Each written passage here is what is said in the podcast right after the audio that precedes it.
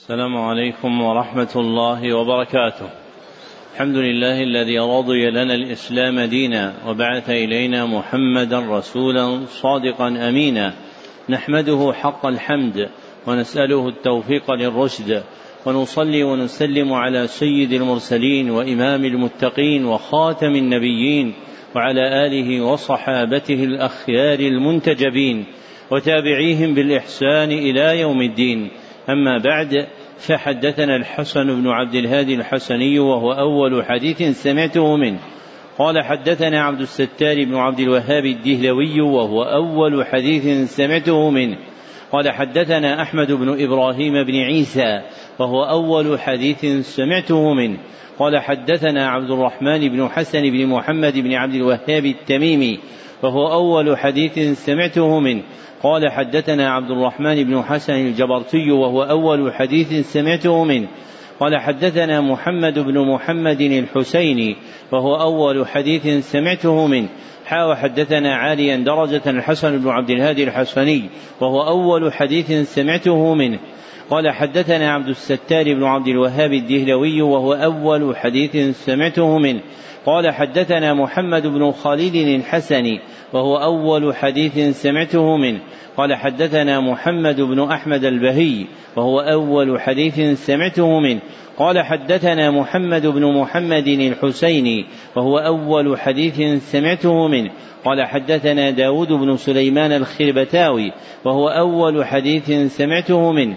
قال حدثنا محمد الفيومي المصري وهو أول حديث سمعته منه. قال حدثنا يوسف بن عبد الله الأرميوني وهو أول حديث سمعته منه.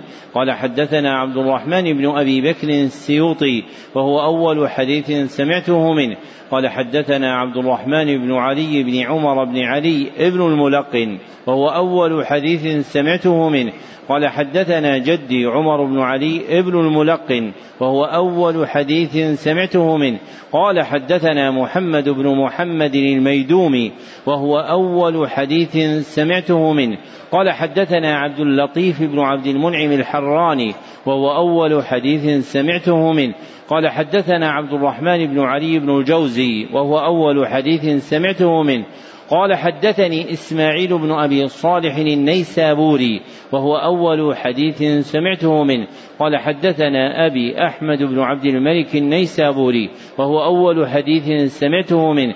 قال حدثنا محمد بن محمد الزيادي وهو أول حديث سمعته منه. قال حدثنا أحمد بن محمد البزاز وهو أول حديث سمعته منه. قال حدثنا عبد الرحمن بن بشر بن الحكم وهو أول حديث سمعته منه. قال حدثنا سفيان بن عيينة وهو أول حديث سمعته منه. عن عمرو بن دينار عن أبي قابوس مولى عبد الله بن عمرو عن عبد الله بن عمرو بن العاص رضي الله عنهما أنه قال قال رسول الله صلى الله عليه وسلم الراحمون يرحمهم الرحمن ارحموا من في الأرض يرحمكم من في السماء. وبعد فهذا المجلس الحادي والعشرون لقراءة الكتاب السابع من برنامج قراءة كتب الحديث بالسرد المجود في سنته السابعة أربعين وأربعمائة وألف. وهو كتاب الجامع المسند الصحيح المختصر من أمور رسول الله صلى الله عليه وسلم وسننه وأيامه. المعروف شهرة بصحيح البخاري للحافظ أبي عبد الله محمد بن إسماعيل بن إبراهيم البخاري رحمه الله المتوفى سنة ست وخمسين ومائتين وقد انتهت بنا قراءته إلى قوله رحمه الله باب الصفرة للمتزوج. نعم. الحمد لله رب العالمين وصلى الله وسلم على نبينا محمد وعلى آله وصحبه أجمعين. اللهم اغفر لشيخنا ولوالديه ولمشايخه وللمسلمين أجمعين. أخبركم حفظكم الله عبد العزيز بن فتح محمد اللاهوري المعروف بعزيز زبيده قراءة عليه قال أخبرنا أحمد الله بن أبي الله الدهلوي وعبد التواب بن قمر الدين الملتاني قال أخبرنا النذير حسين بن جواد علي الدهلوي وقال أخبرنا محمد إسحاق بن محمد أفضل الدهلوي وقال أخبرنا عبد العزيز بن أحمد الدهلوي قال أخبرنا محمد أمين الكشميري وقال أخبرنا أحمد بن عبد الرحيم الدهلوي وقال أخبرنا أبو طاهر بن إبراهيم الكوراني وقال أخبرنا حسن بن علي العجيمي وقال أخبرنا عيسى بن محمد الثعالبي قال أخبرنا سلطان بن أحمد المزاحي وقال أخبرنا أحمد بن خليل السبكي وقال أخبرنا محمد محمد بن احمد غيطي قال اخبرنا زكريا بن محمد الانصاري وقال اخبرنا إبراهيم بن صدقه الصالحي وقال اخبرنا إبراهيم بن احمد التنوخي وقال اخبرنا احمد بن ابي طالب الحجار وقال اخبرنا حسين بن مبارك الزبيدي قال اخبرنا عبد الأول بن عيسى السرزي وقال اخبرنا عبد الرحمن بن محمد الداودي وقال اخبرنا عبد الله بن احمد السرخسي وقال اخبرنا محمد بن يوسف الفربري قال اخبرنا محمد بن اسماعيل الجعفي مولاه البخاري رحمه الله وانه قال في صحيحه باب الصفرة للمتزوج ورواه عبد الرحمن بن عوف رضي الله عنه عن النبي صلى الله عليه وسلم قال حدثنا عبد الله بن يوسف قال أخبرنا مالك بن حميد طويل عن أنس بن مالك رضي الله عنه عبد الرحمن بن عوف رضي الله عنه جاء إلى رسول الله صلى الله عليه وسلم به اثر صفرة فساله رسول الله صلى الله عليه وسلم. فأخبره أنه تزوج امرأة من الأنصار قال كم سقت إليها؟ قال زينة نواة من ذهب. قال رسول الله صلى الله عليه وسلم أولم ولو بشاة. قوله عن حميد تقدم أن هذا الاسم عندهم يأتي مصغرا في الأسماء وأسماء الآباء والكنى ولم يقع عندهم حميد إلا في الأسماء المعبدة عبد الحميد. نعم. أحسن الله إليكم. قال رحمه الله تعالى باب حدثنا مسدد قال حدثنا يحيى بن حميد عن أنس رضي الله عنه قال أولى النبي صلى الله عليه وسلم بزينب فأوسع المسلمين خيرا فخرج كما يصنع إذا تزوج فأتى حجر أمات المؤمنين يدعو ويدعون. ثم انصرف فرأى رجين فرجع على أدري أخبرت أو أخبر بخروجهما. قوله حدثنا مسدد تقدم أنه ليس في رواة الستة من اسمه مسدد سوى راو واحد هو مسدد بن مسرهد الأسدي. نعم. أحسن الله إليكم. قال رحمه الله تعالى باب كيف يدعى للمتزوج؟ قوله باب كيف تقدم أن هذه الترجمة من أمهات التراجم عند البخاري وأنه ذكرها في ثلاثين موضعا من كتابه ووقع في ست منها قوله باب كيف كان. نعم. أحسن الله إليكم. قال رحمه الله تعالى حدثنا سليمان بن حرب قال حدث أحمد بن زيد عن ثابت عن أنس رضي الله عنه رضي الله عنه أن النبي صلى الله عليه وسلم رأى على عبد الرحمن بن عوف أثر صفرة قال ما هذا؟ قال إني تزوجت امرأة على وزن نواة من ذهب. قال بارك الله لك أولم ولو بشاه. باب الدعاء للنساء اللاتي يهدين العروس والعروس. قوله باب الدعاء تقدم أن هذه الترجمة من أمهات التراجم عند البخاري وأنه ذكرها بهذا اللفظ في أربعة وثلاثين موضعا ووقع عنده في سبعة مواضع قوله باب دعاء. نعم. أحسن الله إليكم. قال رحمه الله تعالى حدثنا فروة وقال حدثنا عن ابن سريان شام عن نبي عائشة رضي الله عنها قال تزوج النبي صلى الله عليه وسلم فاتتني أمي فأدخلت الدار فإذا نسوة من أنصار في البيت فقلنا عن الخير والبركة وعلى خير طائر. باب من أحب البناء قبل الغزو. قال حدثنا محمد علاء قال حدثنا مبارك عن معمر همام عن أبي هريرة رضي الله عنه عن النبي صلى الله عليه وسلم قال غزا النبي من الأنبياء فقال لقومي لا يتبعني رجل ملك رضع امرأة ويريد أن يبني بها ولم يبني بها. قوله حدثنا ثروة. تقدم أنه ليس في رواة البخاري من اسمه فروة سوى فروة بن أبي المغراء الكوفي وهو شيخ للبخاري. قوله عن معمر تقدم أن هذا الاسم عندهم بفتح ميميه وقع معمر بضم الميم الأولى وفتح الثانية مشددة في ثلاثة من رواة الستة. أولهم معمر بن محمد الهاشمي وثانيهم معمر بن سليمان النخعي وثالثهم معمر بن يعمر الليثي. نعم. أحسن الله إليكم. قال رحمه الله تعالى باب من بنى امرأة وهي بنت تسع سنين. قال حدثنا قبيصة بن عقبة قال حدثنا سفيان بن هشام بن عروة عن عروة قال تزوج النبي صلى الله عليه وسلم عائشة وهي ابنة ست وبنى بها ابنة تسع ومكثت عنده تسعة. باب البناء في السفر. قال حدثنا محمد بن سلام قال أخبرنا إسماعيل بن جعفر عن حميد عن انس رضي الله عنه أنه قال قام النبي صلى الله عليه وسلم بين خيبر والمدينة ثلاثا يبنى عليه صفيه بنت حيي. فدعوت المسلمين وليمته فما كان فيها من خبز ولا لحم. أمر من الطاعف فألقي فيها من التمر والأقيط والسمن فكانت وليمته فقال المسلمون احدى امهات المؤمنين أو مما ملكت يمينه. فقالوا إن حجبها فهي من امهات المؤمنين وإن لم يحجبها فهي مما ملكت يمينه. فلما ارتحل وطالها خلفه ومد الحجاب بينها وبين الناس. قوله حدثنا محمد بن سلام تقدم أن هذا الاسم يأتي مثقلا إلا في عبد الله بن سلام رضي الله عنه واختلف في محمد بن سلام على قولين أصحهما أنه مشدد. نعم. أحسن الله إليكم. قال رحمه الله تعالى باب البناء بالنهار بغير مركب ولا نيران. قال حدثني فروة بن أبي المغراء قال حدثنا علي بن مسلم عن شام عن عن عائشة رضي الله عنها قال تزوجني النبي صلى الله عليه وسلم فاتتني أمي فأدخلتني الدار فلم يرعني إلا رسول الله صلى الله عليه وسلم ضحى. باب الأنماط ونحوها للنساء. قال حدثنا قتيبة بن سعيد قال حدثنا سفيان قال حدثنا محمد بن منكدر عن جابر بن عبد الله رضي الله عنه أنه قال قال رسول الله صلى الله عليه وسلم هل اتخذتم أنماطا؟ قلت يا رسول الله وأن لنا أنماط. قال إنها ستكون. باب النسوة التي يهدي المرأة إلى زوجها. قال حدثنا فضل بن يعقوب قال حدثنا محمد سابق قال حدثنا إسرائيل عن شام بن عروة عن أبي عائشه رضي الله عنها أنها زفت امرأة إلى رجل من الأنصار فقال نبي الله صلى الله عليه وسلم يا عائشة ما كان معكم له فإن الأنصار يعجبهم له. باب الهدية للعروس. وقال إبراهيم عن أبي عثمان واسم جعد عن أنس مالك رضي الله عنه قال مر بنا في مسجد بني فاعت فسمعته يقول كان النبي صلى الله عليه وسلم مر بجنبات أم سليم دخل عليها فسلم عليها ثم قال كان النبي صلى الله عليه وسلم عروسا بزينب فقالت لي أم سليم لو أهدينا لرسول الله صلى الله عليه وسلم هدية فقلت لها افعلي فعمدت إلى فعمدت إلى تمر وسمن واقط. فاتخذت حيسة في برمة فأرسلت بها معي إليه فانطلقت بها إليه فقال لي ضعها ثم أمرني فقال ادعني رجالا سماهم وادعني من لقيت. قال فعلت الذي أمرني فرجعت فإذا البيت غاص بأهلي فرأيت النبي صلى الله عليه وسلم وضع يديه على تلك الحيسة وتكلم بها ما شاء الله. ثم جعل يدعو عشرة عشرة يأكلون منه ويقول لهم اذكروا اسم الله وليأكل كل رجل مما يليه. قال حتى تصدعوا كلهم. قال حتى تصدعوا كلهم عنها فخرج منهم من خرج وبقي نفر يتحدثون. قال وجعلت اغتم ثم خرج النبي صلى الله عليه وسلم نحو الحجرات وخرجت بإثره. فقلت إنهم قد ذهبوا. فرجع فدخل البيت وارخى الستر. وإني لفي الحجرة وهو يقول يا أيها الذين آمنوا لا تدخلوا بيوت النبي الا يؤذن لكم إلى طعام غير ناظرين اله ولكن إذا دعيتم فادخلوا فإذا طعمتم فانتشروا. ولا مستأنسين لحديث إن ذلكم كان يؤذي النبي فيستحي منكم. والله لا يستحي من الحق. قال أبو عثمان قال أنس رضي الله عنه أنه خدم رسول الله صلى الله عليه وسلم عشر سنين. قوله رحمه الله ترجمة المتقدمة باب الأنماط ونحوها للنساء. الأنماط خيوط لطيفة تكون في أطراف ظهارة الفراش أو الوسائد. خيوط لطيفة تكون في أطراف ظهارة الفراش والوسائد. نعم.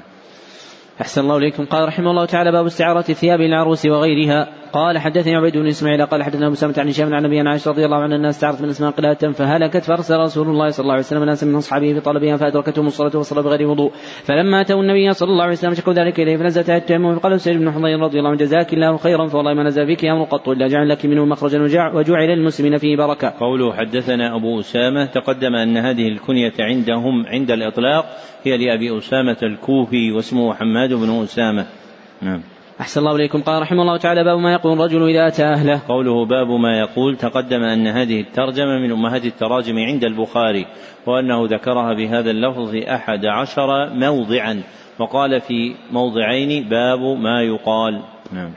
أحسن الله إليكم. قال حدثنا سعد بن حفص قال حدثنا شيبان عن منصور عن سالم بن الجاري عن كرم بن عباس رضي الله عنه أنه قال قال النبي صلى الله عليه وسلم امل وأن أحدهم يقول حين يأتي أهله أهله بسم الله اللهم جنبني الشيطان وجنب الشيطان ما رزقتنا ثم قضي بينهما في ذلك.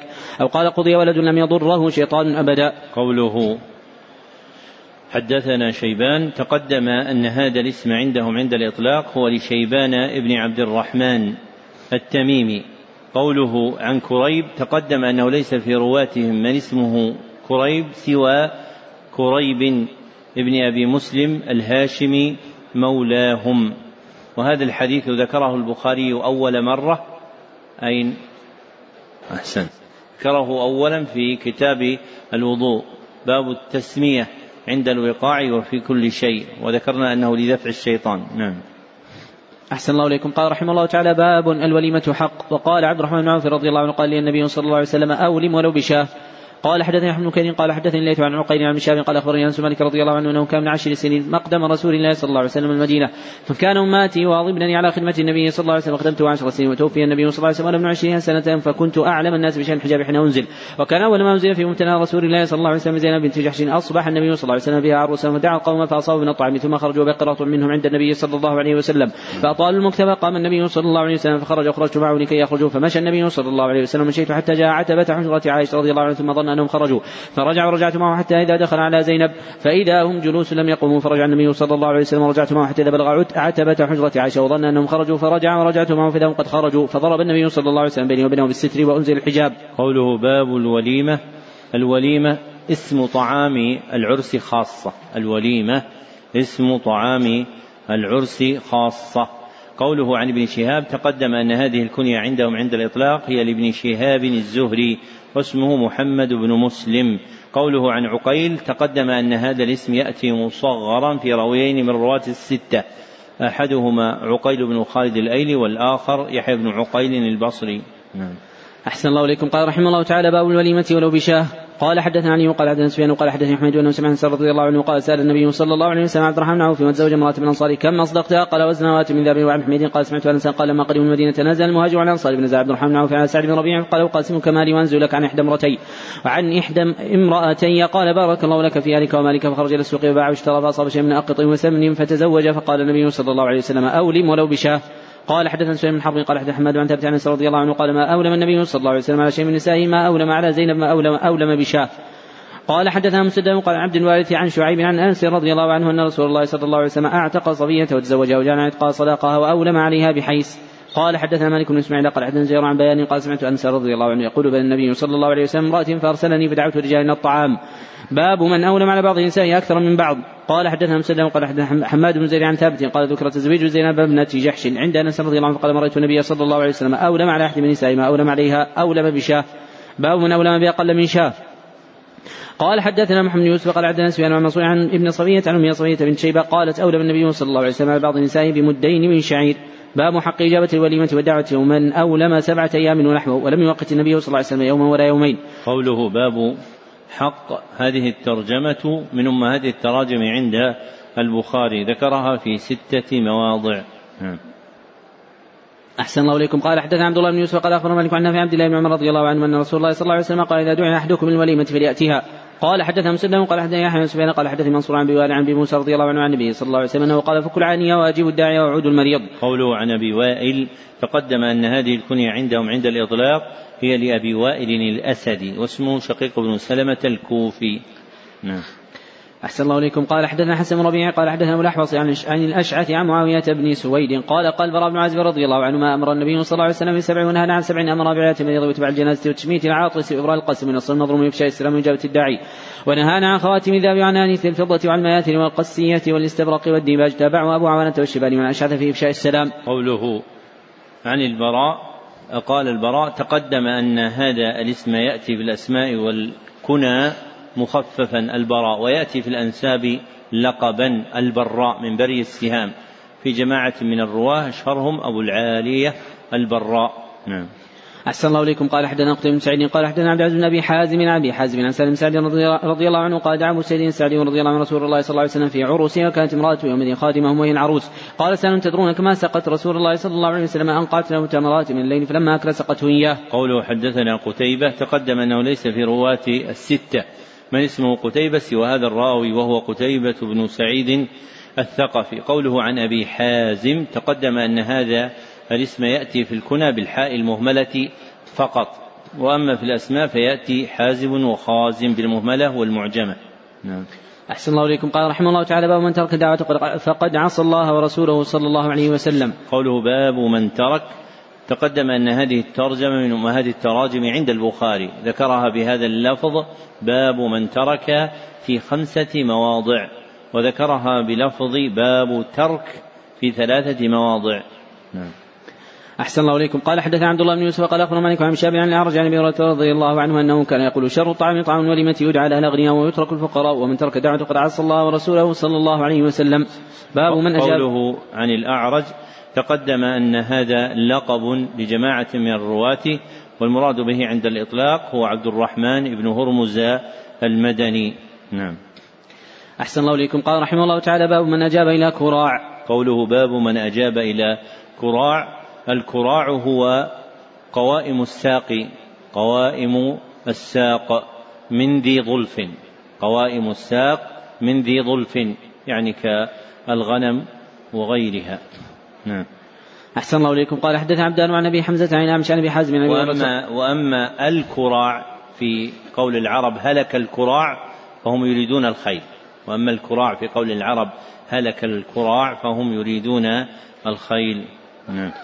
أحسن الله إليكم. قال حدثنا عبدان عن أبي حمزة عن الأعمش عن أبي حازم عن أبي هريرة رضي الله عنه عن النبي صلى الله عليه وسلم أنه قال دعيت إلى كراع أجبت ولو أهدي إلي ذراع لقبلت. قوله عن الأعمش تقدم أن هذا لقب لراو من رواتهم هو سليمان بن مهران الكاهلي. قوله حدثنا عبدان تقدم أن هذا لقب لراو واحد من رواتهم يذكر به واسمه عبد الله بن عثمان بن جبلة المروزي. نعم.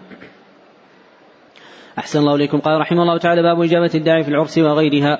قال حدثنا علي بن عبد الله بن إبراهيم قال حدثنا الحجاج بن محمد قال قال ابن جريج أخبرني مسلم بن عقبة عن نافع قال سمعت عبد الله بن عمر رضي الله عنهما يقول قال رسول الله صلى الله عليه وسلم اجيبوا هذه الدعوة إذا دعيتم لها. قال كان عبد الله رضي الله عنه يأتي الدعوة بالعرس وغير العرس وهو صائم. قوله قال ابن جريج تقدم أن هذه الكنية عند الإطلاق يراد بها ابن جريج المكي واسمه عبد الملك بن عبد العزيز. نعم. أحسن الله إليكم. قال رحمه الله تعالى باب ذهب النساء والصبيان إلى العرس. قال حدثنا عبد الرحمن المبارك قال حدثنا عبد الوارث قال حدثنا عبد العزيز بن صهيب عن مالك رضي الله عنه قال أبصر النبي صلى الله عليه وسلم نساء وصبيان مقبلين من عرس فقام ممتنا فقال اللهم أنتم من أحب الناس إلي. باب هل يرجع اذا راى منكرا في الدعوة وراى ابن مسعود رضي الله عنه صورته في البيت فرجع ودعا ابن عمر رضي الله عنه أبا أيوب رضي الله عنه فرأى في البيت سترا عن جدار فقال ابن عمر غلبنا عليه, عليه النساء فقال من كنت أخشى عليه فلم أكن أخشى عليك والله لا أطعم لكم طعاما فرجع. قوله باب هل تقدم أن هذه الترجمة من أمهات التراجم عند البخاري وأنه ذكرها في خمسة وخمسين موضعا. نعم. أحسن الله إليكم. قال حدثنا إسماعيل وقال حدثني مالك عن نافع عن قاسم بن محمد عن عائشة رضي الله عنها زوج النبي صلى الله عليه وسلم أخبرته أن اشترت مرقة فيها تصاوير فلما رآها رسول الله صلى الله عليه وسلم قام عن الباب فلم يدخل. فعرفت في وجهه الكراهية فقلت يا رسول الله يتوب الله وإلى رسوله صلى الله عليه وسلم ماذا أذنبت؟ فقال رسول الله صلى الله عليه وسلم ما بال هذه المرقة قالت فقلت اشتريتها لك تقعد عليها وتوسدها فقال رسول الله صلى الله عليه وسلم أصحاب هذه الصور يعذبون يوم القيامة. ويقال لهم أحيوا ما خلقتم وقال إن البيت الذي فيه الصور لا تدخله الملائكة. باب قيام المرأة على الرجال في العرس وخدمتهم بالنفس. قال حدثنا سعيد بن مريم قال حدثنا أبو غسان قال حدثني أبو حازم عن سعد قال لما عرس ابو سيد سعد رضي الله عنه عند النبي صلى الله عليه وسلم وأصحابه فما صنع لهم طعام ولا قربه إليهم إلا امرأته أم سيد بلت تمرات في تون من حجارة من الليل فلما فرغ النبي صلى الله عليه وسلم طعام اماثته له فسقته تتحفه بذلك. باب النقيع من الشراب الذي لا يسكر في العرس. قوله باب النقيع. النقيع فعيل بمعنى مفعول. فعيل بمعنى مفعول فهو المنقوع. فهو المنقوع. أي الماء الذي طرح فيه تمر أو غيره وبقي فيه ليستمد طعمه وبقي فيه ليستمد طعمه لينتقل طعم التمر أو العنب أو غيره إلى هذا الماء. نعم. أحسن الله إليكم. قال حدثنا أحمد مكير قال حدثنا يعقوب بن عبد الرحمن القاضي وعن أبي حازم قال سمعت سالم بن سعد أن أبا سيد الساعدي يدعى النبي صلى الله عليه وسلم عرسه فكانت امرأته خادمهم يومئذ وهي العروس. فقالت أو قال أتدرون ما أنقعت لرسول الله صلى الله عليه وسلم؟ أنقعت له تمرات من الليل في تور. باب المداراة مع النساء وقول النبي صلى الله عليه وسلم إنما المرأة كالضلع. قال حدثنا عبد العزيز بن عبد الله قال حدثني مالك عن مزان عرج عن أبي رضي الله عنه أن رسول الله صلى الله عليه وسلم قال مرتك الضلع إن اقمتها كسرتها وإن استمتعت بها استمتعت بها وفيها عوج. قوله عن أبي الزناد تقدم أن هذه الكنية لراو واحد من رواتهم هو أبو الزناد المدني واسمه عبد الله بن ذكوان. نعم. أحسن الله إليكم قال رحمه الله تعالى باب الوصاة بالنساء قوله باب الوصاة هذه الترجمة من أمهات التراجم عند البخاري ذكرها بهذا اللفظ باب الوصاة في ثلاثة مواضع وذكرها بلفظ باب وصاة في موضع واحد وذكرها بلفظ باب الوصية في موضع واحد والوصاة والوصية شيء واحد. نعم. أحسن الله إليكم. قال حدثنا إسحاق بن نصير قال حدثنا حسين الجعفي عن زائدة عن ميسرة عن أبي حازم عن أبي هريرة رضي الله عنه عن النبي صلى الله عليه وسلم أنه قال من كان يؤمن بالله واليوم الآخر فلا يؤذي جاره واستوصوا بالنساء خيرا فإنهن خلقن من ضلع وإن أعوج شيء فالضلع أعلاه فإن ذهبت تقيمه كسرته وإن تركته ولم يزل أعوج فاستوصوا بالنساء خيرا. قال حدثنا نعيم قال حدثنا سفيان عن عبد الله بن دينار عن ابن عمر رضي الله عنه أنه قال كنا ننتقل الكلام والانبساط إلى نسائنا على عهد النبي صلى الله عليه وسلم هيبة أن ينزل فينا شيء. فلما توفي النبي صلى الله عليه وسلم تكلمنا وانبسطنا. قوله حدثنا أبو نعيم تقدم أن هذا الاسم نعيما يأتي عندهم بضم النون في الأسماء والكنى ولم يقع عندهم بفتحها نعيم. وأبو نعيم عند الإطلاق هو الفضل بن دكين الكوفي. نعم. أحسن الله إليكم. قال رحمه الله تعالى باب قوا أنفسكم وأهليكم نارا. قوله رحمه الله باب قوا أنفسكم وأهليكم نارا. تقدم أن البخاري ترجم بقوله باب ثم يذكر آية في مئتين وأربعة وثلاثين موضعا. نعم. أحسن الله إليكم. قال حدثنا ابن عمان قال حدث أحمد بن زيد عن عن نافع عن عبد الله رضي الله عنه أنه قال قال النبي صلى الله عليه وسلم كلكم راع وكلكم مسؤول كلكم راع وكلكم مسؤول فالإمام راع ومسؤول والرجل راع على أهله ومسؤول والمرأة راعية على بيت زوجها ومسؤولة العبد راع على المال سيده ومسؤول. ألا فكلكم راع وكلكم مسؤول. باب حسن المعاشرة مع الأهل. قوله باب حسن تقدم أن هذه الترجمة من أمهات التراجم عند البخاري وأنه ذكرها في سبعة مواضع. نعم. أحسن الله إليكم. قال رحمه الله تعالى حدثنا سليمان بن عبد الرحمن وعلي بن حجين قال أخبرنا عيسى بن موسى قال حدثنا هشام بن عروة عن عبد الله بن عروة عن عروة عن عائشة رضي الله عنها أنها قالت جلس إحدى عشرة امرأة وتعاهدنا وتعاقدنا لا يكتون من أخبار أزواجهن شيئا. قالت الأولى زوجي لحم جمل غث على رأس جبل لا سهل فيرتقى ولا سمين فينتقل. قالت الثانية زوجي لا أبث خبره إني أخاف ألا أذره. إن أذكره أذكر عجر عجره. إن, إن أذكره أذكر عجره وبجره. قالت الثالثة زوجي العشنق إن أنطق أطلق وإن أسكت أعلق. قالت الرابعة زوجي كليلتها ينام لا حر ولا قر ولا مخافة ولا سآمة. قالت الخامسة زوجي إن دخل فهد وإن خرج أسد ولا يسأل عما عهد قالت السادسة زوجي إن أكل لف وإن شرب اشتف وإن اضطجع التف ولا يولج الكف ليعلم البث. قالت السابعة زوجي غياياء وقالت عياياء طبقاء كل داء له داء شجك أو فلك أو جمع كلا لك. قالت الثامنة زوجي المس مس أرنب والريح ريح زرنب. قالت التاسعة زوجي رفيع العماد طويل النجاد عظيم الرماد. قريب البيت من الناد. قالت العاشرة زوجي مالك وما مالك مالك خير من ذلك له إبل كثيرات المبارك قليلات المسارح. وإذا سمعنا صوت المزار أيقن أنهن هوارق. قالت الحادية عشرة زوجي أبو زرع فما أبو زرع؟ أناس من حلي أذني وملاء من شحم عضدي وبجحني فبجحت, فبجحت إلي نفسي ووجدني في أهل غريمة بشق فجعلني في أهل صهيل واطيط ودائس ومنق. فعنده أقول فلا أقبح وأرقد فأتصبح وأشرب فأتقمح. أم أبي زرع فما أم أبي زرع عكومها رداح وبيتها فساح ابن أبي زرع فابن أبي زرع. مضجعه كمسل شطبة ويشبعه ذراع الجفرة. بنت أبي زرع فما بنت أبي زرع طوع أبيها وطوع أمها وملء كسائها وغض جارتها جارية أبي زرع فما جارية أبي زرع. لا تبث حديثنا تبثيث ولا تنقي ثميرتنا تنقيثا ولا تمنه بيتنا تعشيشا. قالت خرج أبو زرع والأوطاب تمخض فلقي امرأة مع ولدان لها كالفهدين يلعبان من تحت خصرها برمانتين فطلقني ونكحها فنكحت بعده رجلا سريا ركب شريا وأخذ خطيا وراح علي نعما ثريا. وأعطاني من كل رائحة زوجا وقال كلي أم زرع وميري أهلك قالت فلو جمعت كل شيء أعطاني ما بلغ صار أن يأتي أبي زرع قالت عائشة رضي الله عنها قال رسول الله صلى الله عليه وسلم كنت لك كأبي زرع لأم زرع قال أبو عبد الله قال سعيد بن سلمة عن شام ولا تعشش بيتنا تعشيشا قال أبو عبد الله وقال بعضهم فتقمح بالميم وهذا أصح وقع في وملأ من شحم عضدي وقع تقديم الضمة مكان الفتحة وعكسها. عضدي بفتح العين وضم الضاد وقع هنا عكسها. نعم. وملأ من شحم عضدي في السطر السادس من أسفل أو السابع نعم.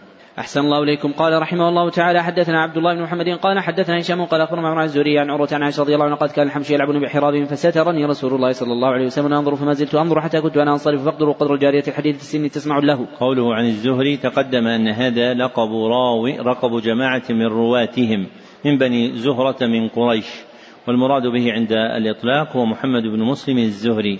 نعم. أحسن الله إليكم. قال رحمه الله تعالى باب موعظة الرجل ابنته لحال زوجها. قوله باب موعظة تقدم أن هذه الترجمة من أمهات التراجم عند البخاري وأنه ذكرها بهذا اللفظ في أربعة مواضع وذكرها في موضع واحد بلفظ باب الموعظة وذكرها في موضعين بلفظ باب عظة. نعم. أحسن الله إليكم. قال حدثنا اليماني قال أخبرنا شعب بن الزهري قال أخبرنا عبد الله بن عبد الله بن أبي ثور عبد الله بن عباس رضي الله عنهما قال مزح حديث على سلام الخطاب رضي الله عنه مرتين من أزواج النبي صلى الله عليه وسلم اللتين قال الله تعالى إن تتوبا إلى الله فقد صغت قلوبكما حتى حج وحجت معه وعدل وعدلت معه بداوة فتبرز ثم جاء فسكبت على يديه منها فتوضأ فقلت له يا أمير المؤمنين من المرأتان من أزواج النبي صلى الله عليه وسلم اللتان؟ قال الله تعالى إن تتوبا إلى الله فقد صغت قلوبكما قال وأعجبا لك يا ابن عباس هما عائشة وحفصة ثم استقبل عمر رضي الله عنه حديث يسوق. قال كنت أنا جار لي وأنا وجار لي من الأنصار في بني أمية بن زيد وهم بني عوال وهم من عوال المدينة وكنا نتناوب النزول على النبي صلى الله عليه وسلم فينزل يوم وانزل يوم فإذا نزلت جئته بما حدث من خبر ذلك اليوم من نحيا وغيره وإذا نزل فعل مثل ذلك وكنا معشر قريش نغلب النساء فلما قدمنا على الأنصار إذا قوم تغلبهم نساء فطبق نساؤنا يأخذن من أدب نساء الأنصار فصخبت على امرأتي فراجعتني فأنكرت أن تراجعني قالت ولم تنكر أن أراجعك فوالله إن أزواج النبي صلى الله عليه وسلم يراجعنا وإن إحداهن تهجر اليوم حتى الليل فأفزعني ذلك وقلت لها قد خاب من فعل ذلك منهن ثم جاءت علي ثيابه ونزلت ودخلت على حفصة وقلت لها أي حفصة أتغاضب إحداكن النبي صلى الله عليه وسلم اليوم حتى الليل؟ قالت نعم فقلت قد خبت وخسرت أفتأمنين أن يغضب الله عز وجل غضب رسوله صلى الله عليه وسلم تهلكي. لا تستكثري النبي صلى الله عليه وسلم ولا تراجعين في شيء ولا تهجريه وسليني ما بدا لك ولا يغرنك أن كانت جارتك أوضى منك وأحب إلى النبي صلى الله عليه وسلم من عائشة. قال عمر رضي الله عنه كنا قد تحدثنا أن غسلت عن خيل لغزونا فنزل صاحب الأنصار يوم نوبته فرجع إلينا عشاء فضرب بأبي ضربا شديدا فضرب بأبي ضربا شديدا وقال أتم هو ففزعت فخرجت إليه فقال قد حدث اليوم أمر عظيم قلت ما هو؟ غسان قال لا بل أعظم من ذلك وأهول. طلق النبي صلى الله عليه وسلم نساءه فقلت خابت حفصة وخسرت. قد كنت أظن هذا يوشك أن يكون. فجمعت علي ثيابي صلى صلاة الفجر مع النبي صلى الله عليه وسلم ودخل النبي صلى الله عليه وسلم مشروطة له فاعتزل فيها ودخلت على حفصة فإذا تبكي فقلت ما يبكيك؟ ألم أكن حذرتك هذا؟ طلقكن النبي صلى الله عليه وسلم. قالت لا أدري. هذا معتزم في المشروبة. فخرجت وجئت المنبر فإذا حول وراط يبكي بعضهم. فجلست معهم قليلا ثم غلبني ما أجد. فجئت المشروبة التي فيها النبي صلى الله عليه وسلم قلت لغلام له أسود استاذن عمر فدخل غلام فكلم النبي صلى الله عليه وسلم ثم رجع فقال كلمت النبي صلى الله عليه وسلم وذكرتك له فصمت. فانصرفت حتى جلست مع الراطي الذين عند المنبر ثم غلبني ماجد وجئت فقلت للغلام استاذن عمر فدخل ثم رجع فقال قد ذكرتك له فصمت. فرجعت فجلست مع الراطي الذين عند المنبر ثم غلبني ماجد فجئت الغلام فقلت استاذن عمر. فدخل ثم رجع إليه فقال قد ذكرتك له فصمت فلما وليت منصرفا قال إلى الغلام يدعني فقال قد أذن لك النبي صلى الله عليه وسلم ودخلت على رسول الله صلى الله عليه وسلم إذا هو مضطجع على رمال حصير ليس بينه وبينه فراش قد أتى رمال بجنبه متكئا على وسادة من أدم حشواليف. فسلمت عليه ثم قلت أنا قائم يا رسول الله طلقت إنساء كبر علي بصره. فقال لا فقلت الله أكبر ثم قلت أنا قائم أستأنس يا رسول الله لو رأيتنا لو, لو رأيتني وكنا معشر قريش نغلب النساء فلما قدم المدينة. إذا قوم تغلبهم نساؤهم فتبسم النبي صلى الله عليه وسلم ثم قلت يا رسول الله لو رأيتني ودخلت على حفصة فقلت لا لا يغرنك أن كان جارتك أوضى منك وأحب إلى النبي صلى الله عليه وسلم يريد عائشة. فتبسم النبي صلى الله عليه وسلم تبسمة أخرى فجلست حين رأيته تبسم. فرفعت بصري في بيته فوالله ما رأيت في بيته شيئا يرد البصر غير أهبة ثلاثة فقلت يا رسول الله ادعو الله فليوسع على أمتك فإن فارس والروم قد وسع عليهم وأعطوا الدنيا. وهم لا يعبدون الله عز وجل فجلس النبي صلى الله عليه وسلم وكان متكئا فقال أو في هذا أنت يا ابن الخطاب إن أولئك قوم عجلوا طيباتهم في الحياة الدنيا. فقلت يا رسول الله استغفر لي فاعتزل النبي صلى الله عليه وسلم نساء من أجل ذلك الحديث. حين أمشته حفصة إلى عائشة رضي الله عنها 29 ليلة. وكان قال ما أنا بداخل عليهن شهرا من شدة موجدته عليهن حين اعتبر الله عز وجل فلما مضت 29 ليلة دخل على عائشة رضي الله عنها بدأ بها فقالت له عائشة يا رسول الله إنك كنت قد أقسمت لا تدخل علينا شهرا إنما أصبحت من 29 ليلة أعدها أعدها عدا. فقال الشهر 29 وكان ذلك شهر 29 ليلة. قالت عائشة رضي الله عنها أنزل الله تعالى آية التخير فبدأ بي أول مراتب النساء فاخترته ثم خير النساء كلهن فقلنا مثل ما قالت عائشة. قوله حدثنا أبو اليمان تقدم أن هذه الكنية عندهم عند الإطلاق هي لأبي اليمان الحنصي. واسمه الحكم بن نافع. نعم. أحسن الله إليكم. قال رحمه الله تعالى باب صوم المرأة بإذن زوجها تطوعا. قوله باب صوم. تقدم أن هذه الترجمة من أمهات التراجم عند البخاري. ذكرها بهذا اللفظ في أحد عشر موضعا. وذكرها بلفظ باب الصوم في خمسة مواضع. وذكرها بلفظ باب صيام في ثلاثة مواضع. نعم. أحسن الله إليكم. قال حدثنا محمد بن قال أخبر عبد الله قال أخبر معمر أن بن أبي عن أبي رضي الله عنه النبي صلى الله عليه وسلم أنه قال أصوم المرأة وبعده شاهد إلا بإذنه. باب إذا باتت المرأة مهاجرة فراش زوجها. قوله باب إذا تقدم أن هذه الترجمة من مهات التراجم عند البخاري وأنه ذكرها بهذا اللفظ في مئتين وستة وأربعين موضعا. نعم. أحسن الله إليكم. قال حدثنا محمد بن بشار قال حدثنا أبي عدي عن شعبة عن سليمان عن أبي حازم عن أبي رضي الله عنه عن النبي صلى الله عليه وسلم أنه قال إذا دعا الرجل امرأته إلى فراشه فأبت أن تجي لعنة الملائكة حتى تصبح. قوله حدثنا ابن أبي عدي تقدم أن هذه الكنية لراو واحد من رواتهم يذكر بها وهو محمد بن إبراهيم ابن أبي عدي البصري. نعم. أحسن الله إليكم. قال حدثنا محمد عرارة قال حدثنا شبة عن قتادة عن زرارة عن أبي هريرة رضي الله عنه أنه قال قال النبي صلى الله عليه وسلم إذا باتت المرأة مهاجرة فراش زوجها لعنة الملائكة حتى ترجع. باب لا تأذن المرأة في بيت زوجها لأحد إلا بإذنه. قوله باب لا تقدم أن هذه الترجمة من أمهات التراجم عند البخاري وأنه ذكرها في مئة وأربعة مواضع تارة تكون ناهية وتارة تكون نافية وتارة تحتمل الأمرين معا كالمذكور هنا. نعم أحسن الله إليكم. قال حدثنا اليماني قال أخبرنا شعيب قال حدثنا أبو زناد عن رجع عن رضي الله عنه أن رسول الله صلى الله عليه وسلم قال يحل امرأة أن تصوم للمرأة أن تصوم زوجها شاهد إلا بإذنه ولا تأذن في بيته إلا بإذنه وما أنفقت من, نفقة عن غير أمره فإنه يؤدى إليه شطره. ورواه أبو زناد أيضا عن موسى عن أبي رضي الله عنه في الصوم. باب قال حدثنا مسدد قال حدثنا إسماعيل وقال اخبرني تيمي عن ابي عثمان بن سلمة رضي الله عنه عن النبي صلى الله عليه وسلم قال قمت على باب الجنة فكان عامة من دخل المساكن وأصحاب الجد محبوسون غير أن أصحاب النار قد أمر بهم إلى النار وقمت على باب النار فإذا عامة من دخلها النساء. قوله باب حدثنا تقدم أن هذه الترجمة من مهات التراجم عند البخاري وأنه ذكرها في أربعة وأربعين موضعا ووقع في ثمانية مواضع قوله باب حدثني ولم يقع عنده باب أخبرنا ولا باب أخبرني. وذكرنا أن ما وقع كذلك فتلك الترجمة فرع عن الترجمة المتقدمة عليها فهي بمنزلة قول صاحبه الترمذي باب منه. نعم. أحسن الله إليكم. قال رحمه الله تعالى باب كفران العشير وهو الزوج وهو الخليط من المعاشرة فيه عن أبي سعيد رضي الله عنه عن النبي صلى الله عليه وسلم. قال حدثنا عبد الله بن يوسف قال أخبرنا مالك عن زيد بن اسمع عطاء بن يسار عبد الله بن عباس رضي الله عنه قال خسفت الشمس على هدي رسول الله صلى الله عليه وسلم صلى رسول الله صلى الله عليه وسلم والناس معه فقام قياما طويلا من سورة البقرة. ثم ركع ركوعا طويلا ثم رفع فقام قياما طويلا دون القيام الأول ثم ركع ركوعا طويلا دون الركوع الأول ثم سجد ثم قام فقام قياما طويلا دون القيام الأول ثم ركع ركوعا طويلا دون الركوع الأول ثم رفع فقام قياما طويلا دون القيام الأول ثم ركع ركوعا طويلا دون الركوع الأول ثم رفع ثم سجد ثم صلى وقد تجلت الشمس وقال إن الشمس والقمر آيتان من آيات الله يقسمان موت أحد ولا لحياته ذلك واذكر الله عز وجل قالوا يا رسول الله رايناك تناولت شيئا في مقامك هذا ثم رايناك فتكعكعت فقال إني رأيت الجنة أو قال أريت الجنة فتناولت منها عقودا ولا أخذت ولا أكلت منه ما بقيت الدنيا ورأيت النار فلم أرى كاليوم منظرا قط فلم أرى كاليوم منظرا قط. ورأيت أكثر أهلها النساء قال لي يا رسول الله قال بكفرهن قيل يكفرن بالله قال يكفرن عشيرة ويكفرن إحسان وأحسنت إحداهن الدهر ثم رأت منك شيئا قالت ما رأيت منك خيرا قط. قال حدثنا عثمان بن هيثم قال حدثنا عفو بن أبي رجاء عمران رضي الله عنه عن النبي صلى الله عليه وسلم أنه قال اطلعت في الجنة فرأيت أكثر اهلها الفقراء واطلعت في النار فرأيت أكثر اهلها النساء تبع أيوب وسلم بن زرير. باب لزوجك عليك حق. قال أبو جحيفة رضي الله قال هو أبو جحيفة عن النبي صلى الله عليه وسلم قال حدثنا محمد بن قاتل قال اخبر عبد الله قال اخبر النمزعي قال حدثني احمد بن كثير قال حدثني أبو سلمة بن عبد الرحمن قال حدثني عبد الله بن عمرو بن العاص رضي الله عنه أنه قال قال رسول الله صلى الله عليه وسلم يا عبد الله لم اخبر إنك تصوم النهار وتقوم الليل قلت بلى يا رسول الله قال فلا تفعل صوم وافطر وقم ونم فإن لجسدك عليك حقا وإن لعينك عليك حقا وإن لزوجك عليك حقا. قوله أخبرنا الأوزاعي تقدم أن هذه نسبة جماعة من رواتهم وعند الإطلاق فالمراد بها أبو عمرو الأوزاعي واسمه عبد الرحمن بن عمرو. نعم. أحسن الله إليكم. قال رحمه الله تعالى باب المرأة راعية في بيت زوجها. قوله باب المرأة تقدم أن هذه الترجمة من أمهات التراجم عند البخاري وأنه ذكرها في سبعة مواضع. نعم. أحسن الله إليكم. قال حدثنا عبدان قال أخبرنا عبد الله قال أخبرنا مسلم عقبة عن نافع عن عبد عمر رضي الله عنه أن عن النبي صلى الله عليه وسلم أنه قال كلكم راع وكلكم مسؤول عن رعيته ولم يراع والرجل على راع على أهل بيته والمرأة راعية على بيت زوجها وولده فكلكم راع وكلكم مسؤول عن رعيته.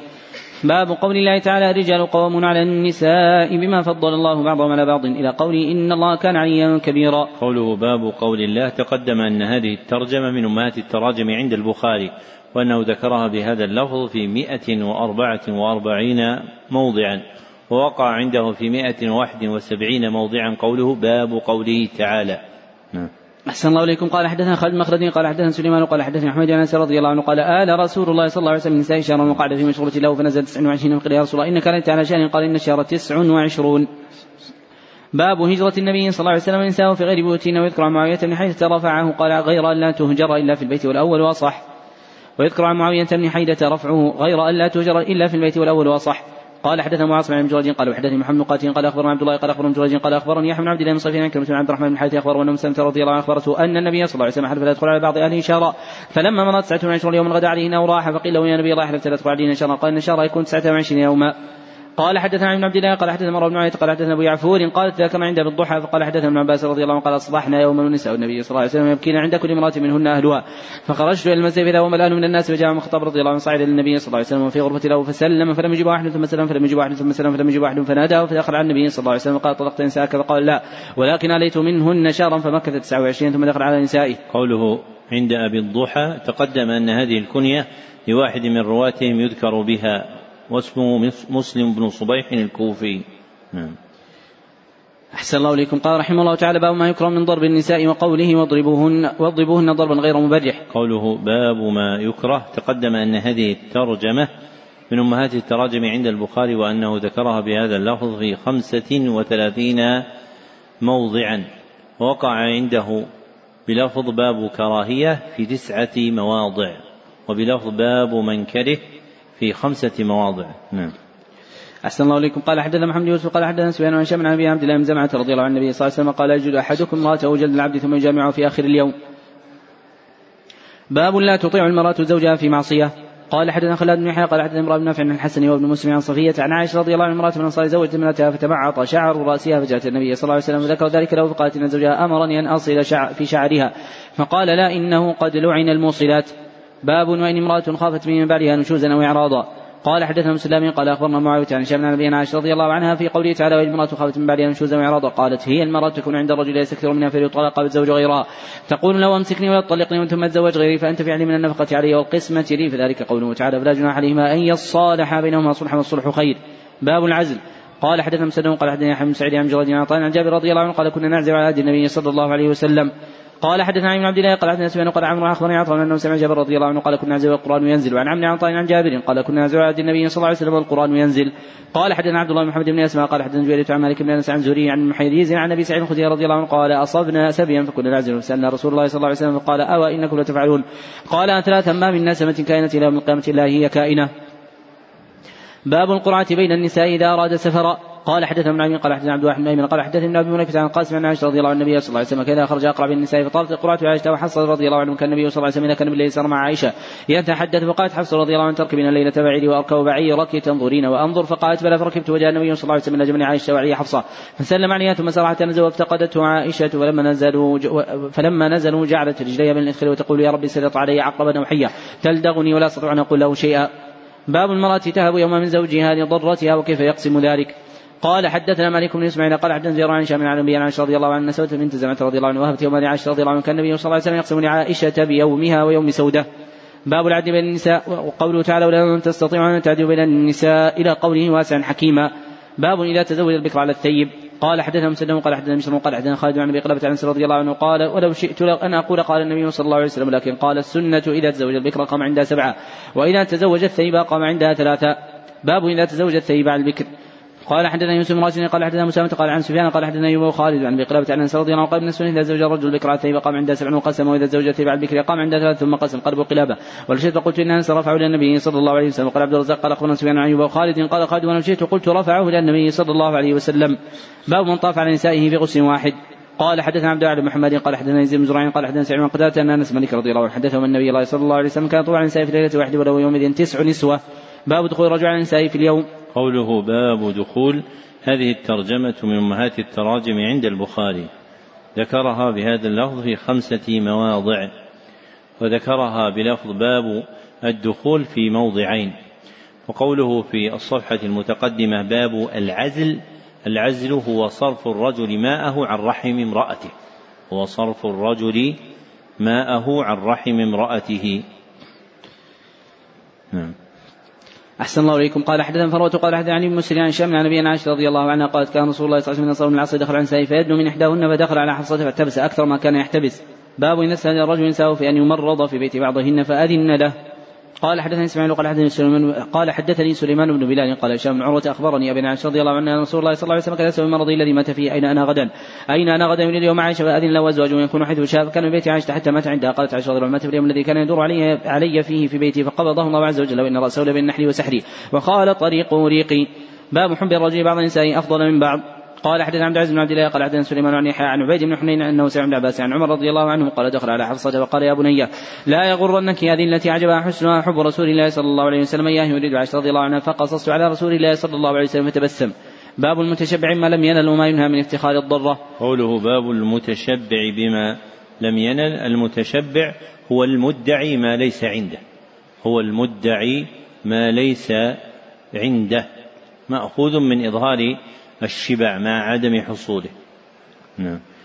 أحسن الله إليكم. قال حدثنا سليمان بن حرب قال حدثنا حماد بن زيد عن شيخ عن فاطمة عن أسماء رضي الله عنها عن النبي صلى الله عليه وسلم. قال حدثني محمد بن قال حدثني عن شيخ قال حدثتني فاطمة عن أسماء أن امرأة قالت يا رسول الله إني ضرت فعلي جناح تشبعت من زوجي غير الذي يعطيني. فقال رسول الله صلى الله عليه وسلم شبعوا بما لم يعطك لابس ثوب يزور باب الغيرة. وقال والراد عن المغيرة. قال سعد بن عبادة ورأيت رجل مع امرأتي أضربته بالسيف غير مصفح فقال النبي صلى الله عليه وسلم تعجب المغيرة سعد؟ لا أنا غير منه والله غير مني. قال حدثنا عمرو بن حفص قال حدثنا أبي قال حدثنا عمش عن شقيق عن عبد الله رضي الله عنه عن النبي صلى الله عليه وسلم أنه قال من احد غير من الله عز وجل من أجل ذلك حرم الفواحش وما أحب وما أحد أحب إليه المدح من الله عز وجل. قال حدثنا عبد الله بن سلمة عن مالك عن شمع عن عائشة رضي الله عنها رسول الله صلى الله عليه وسلم قال يا أمة محمد ما أحد غير من الله عز وجل أن يرى عبده أو أمته تزني يا أمة محمد. لو تعلمون ما أعلم ضحكتم قليلا ولبكيتم كثيرا. قال حدثنا موسى بن إسماعيل قال حدثنا ما بن يحيى بن سلمة عن عروة بن الزبير حدثه عن امه أسماء انها سمعت رسول الله صلى الله عليه وسلم يقول اشياء غير من الله وعن يحيى أن أبا سلمة حدثه ان ابا رضي الله عنه حدثه انه سمع النبي صلى الله عليه وسلم. قال حدثنا ابن عمي قال حدثنا شبان عن يحيى بن سلمة انه سمع ابا رضي الله عنه عن النبي صلى الله عليه وسلم أنه قال إن الله يغار وغيرة الله يأتي المؤمن وأحرم الله عز وجل. قال حدثنا محمود قال حدثنا مسلمة قال حدثنا هشام قال أخبرني أبي عن بنت أبي بكر رضي الله عنهما انها قالت تزوجني الزبير وما له في, في الأرض من مال ولا مملوك ولا شيء غير ناضح وغير فرسه وكنت أعرف فرسه واستقي الماء وأخرز غربه وأعجن ولم أكن أحسن وأخبز وكان يخبز جارات لي من الأنصار وكن نسوة صدق وكنت أنقل النوى من أرض الزبير التي يقطع رسول الله صلى الله عليه وسلم عن رأسي وهي مني على ثلثي فرسخ. فجئت يوما والنوى على رأسي ولقيت رسول الله صلى الله عليه وسلم مع نفر من الأنصار ودعاني ثم قال اخ اخ احملني خلفه فاستحييت. فاستحييت أن أسير مع الرجال وذكرت الزبير وغيرته وكان أغير الناس فعرف رسول الله صلى الله عليه وسلم قد استحييت فمضى فجئت الزبير قلت لقيني رسول الله صلى الله عليه وسلم عن راس النوى ومعه نفر من اصحابه فأناخ لاركب فاستحييت منه وعرفت غيرتك فقال والله لحملك إنما كان أشد علي من ركوبك معه. قالت حتى أرسل إلي أبو بكر بعد ذلك بخادم يكفيني سياسه فرسي فكأنما اعتقني. قال حدثنا علي قال حدثنا علي عن حميد انس رضي الله عنه قال كان النبي صلى الله عليه وسلم عند بعض النساء فرست احدى امهات المؤمنين بصحفه فيها طعام فضربت التي النبي صلى الله عليه وسلم في بيت هذا الخادم. فسقطت الصحفة فانفلقت فجمع النبي صلى الله عليه وسلم فلق الصحفة ثم جعل يجمع فيها الطعام الذي كان في الصحفة. ويقول غارت أمكم. ثم حبس الخادم حتى أتي بصحفة من عند التي هو في بيتها ودفع الصحفة الصحيحة التي التي كسرت صحفتها وأمسك المكسوره في بيت التي كسرت. قوله حدثنا ابن علية تقدم أن هذه الكنية عندهم لراو واحد وهو إسماعيل بن إبراهيم الأسد الكوفي وعلية أمه. نعم. أحسن الله إليكم. قال حدثنا محمد بن بكر المقدمي وقال حدثنا معتمر عن عبيد الله عن محمد بن كثير عن جابر بن عبد الله رضي الله عنه عن النبي صلى الله عليه وسلم قال دخلت الجنة وقال أتيت الجنة فأبصرت قصرا فقلت لمن هذا؟ قال عمر الخطاب رضي الله عنه فأردت أن أدخله فلم يمنعني, فلم يمنعني إلا علمي بغيرتك. قال عمر الخطاب رضي الله عنه يا رسول الله بأبي أنت وأمي يا نبي الله آوى عليك أغار. قال حدث عبدان قال اخبر عبد الله بن يوسف عن زوري قال اخبر المسيب عن أبي رضي الله عنه قال بينما نحن عند رسول الله صلى الله عليه وسلم جلوس قال رسول الله صلى الله عليه وسلم بينما أنا نائم. رأيتني في الجنة في امرأة تتوضأ إلى جانب قسم قلت ماذا؟ قالوا هذا العمر ذكرت غيرته. فليت مدبرا فبكى. عمر رضي الله عنه في المسجد ثم قال آه عليك يا رسول الله يا غار. باب غيرة النساء وجدهن قال حدث عبيد بن إسماعيل قال عبد مسلمة عن شام عن عائشة رضي الله عنها قالت قال لي رسول الله صلى الله عليه وسلم إني أعلم إذا كنت عني راضية فإذا كنت علي غضبة. قالت فقلت من أين تعرف ذلك؟ فقال أما إذا كنت عني راضية فإنك تقول لا وربي محمد وإذا كنت علي وإذا كنت غضبة. قلت لا وربي إبراهيم. قالت قلت أجل والله يا رسول الله ما أهجر إلا اسمك. قال حدثنا أحمد بن رجاء قال حدثنا النضر عن شام قال أخبرني أبي عائشة رضي الله عنها قالت ما غرت على امرأة لرسول الله صلى الله عليه وسلم كما غرت على خديجة لكثرة ذكر رسول الله صلى الله عليه وسلم إياها وثنائي عليها. وقد أوحي إلى رسول الله صلى الله عليه وسلم أن يبشرها ببيت الله في الجنة من قصب. باب ذب الرجل عن امرأته في الغيرة والإنصاف. قال حدثنا قتيبة قال حدثنا عن النبي بن عن مسلم المخرمة قال سمعت رسول الله صلى الله عليه وسلم يقول عن المنبر إن بني هشام المغيرة استأذنوا في أن ينكح ابنتهم على علي بن أبي طالب فلا آذنوا ثم لا آذنوا ثم لا آذنوا إلا يريد ابن أبي طالب أن يطلق ابنته وينكح ابنتهم. فإنما هي بضعة من يريبني ما أرابها ويؤذيني ما أذاها. كذا قال. قوله عن ابن أبي مليكة تقدم أن هذه الكنية عندهم عند الإطلاق هي لابن أبي مليكة المدني واسمه عبد الله بن عبيد الله. نعم. أحسن الله إليكم. قال رحمه الله تعالى باب يقل الرجال ويكثر النساء. قال أبو موسى عن النبي صلى الله عليه وسلم ترى الرجل الواحد يتبعه أربعون امرأة يلذن به من قلة الرجال وكثرة النساء. قال حدثنا حفص بن عمر الحوضي وقال حدثنا هشام بن عقدة عن رضي الله عنه قال حدثنكم حديثا سمعته من رسول الله صلى الله عليه وسلم يحدثكم به أحد غيري سمعت رسول الله صلى الله عليه وسلم يقول إنما اشراط الساعة ان يرفع العلم ويكثر الجهل ويكثر الزنا ويكثر شرب الخمر ويقل الرجال ويكثر النساء حتى يكون خمسين امرأة القيم الواحد. باب لا يخلو أن رجل امراه إلا ذو محرم والدخول على المغيبة.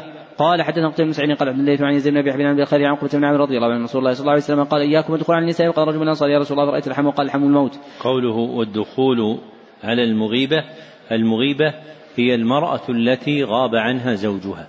هي المرأة التي غاب عنها زوجها بسفر أو غيره. نعم. أحسن الله إليكم. قال حدثنا عن ابن عبد الله قال حدثنا سفيان قال حدثنا عمرو بن أبي معبد عن ابن عباس رضي الله عن النبي صلى الله عليه وسلم أنه قال ان رجل امرأتي لا معدي محرم. فقام رجل وقال يا رسول الله امرأتي خرجت حاجة واكتتبت في غزوة كذا وكذا. قال ارجع فحج مع امرأتك. باب ما يجوز أن يخلو الرجل من امرأة عند الناس. قوله باب ما يجوز. تقدم أن هذه الترجمة من أمهات التراجم عند البخاري وأنه ذكرها بهذا اللفظ في ستة عشر موضعا. نعم. أحسن الله إليكم. قال رحمه الله تعالى حدث محمد بشار قال حدثنا غدر قال حدثنا شعبة عن شام قال سمعت أنس مالك رضي الله عنه قال جاءت امرأة من الأنصار النبي صلى الله عليه وسلم فخل بها فقال والله إن كن لأحب الناس إلي.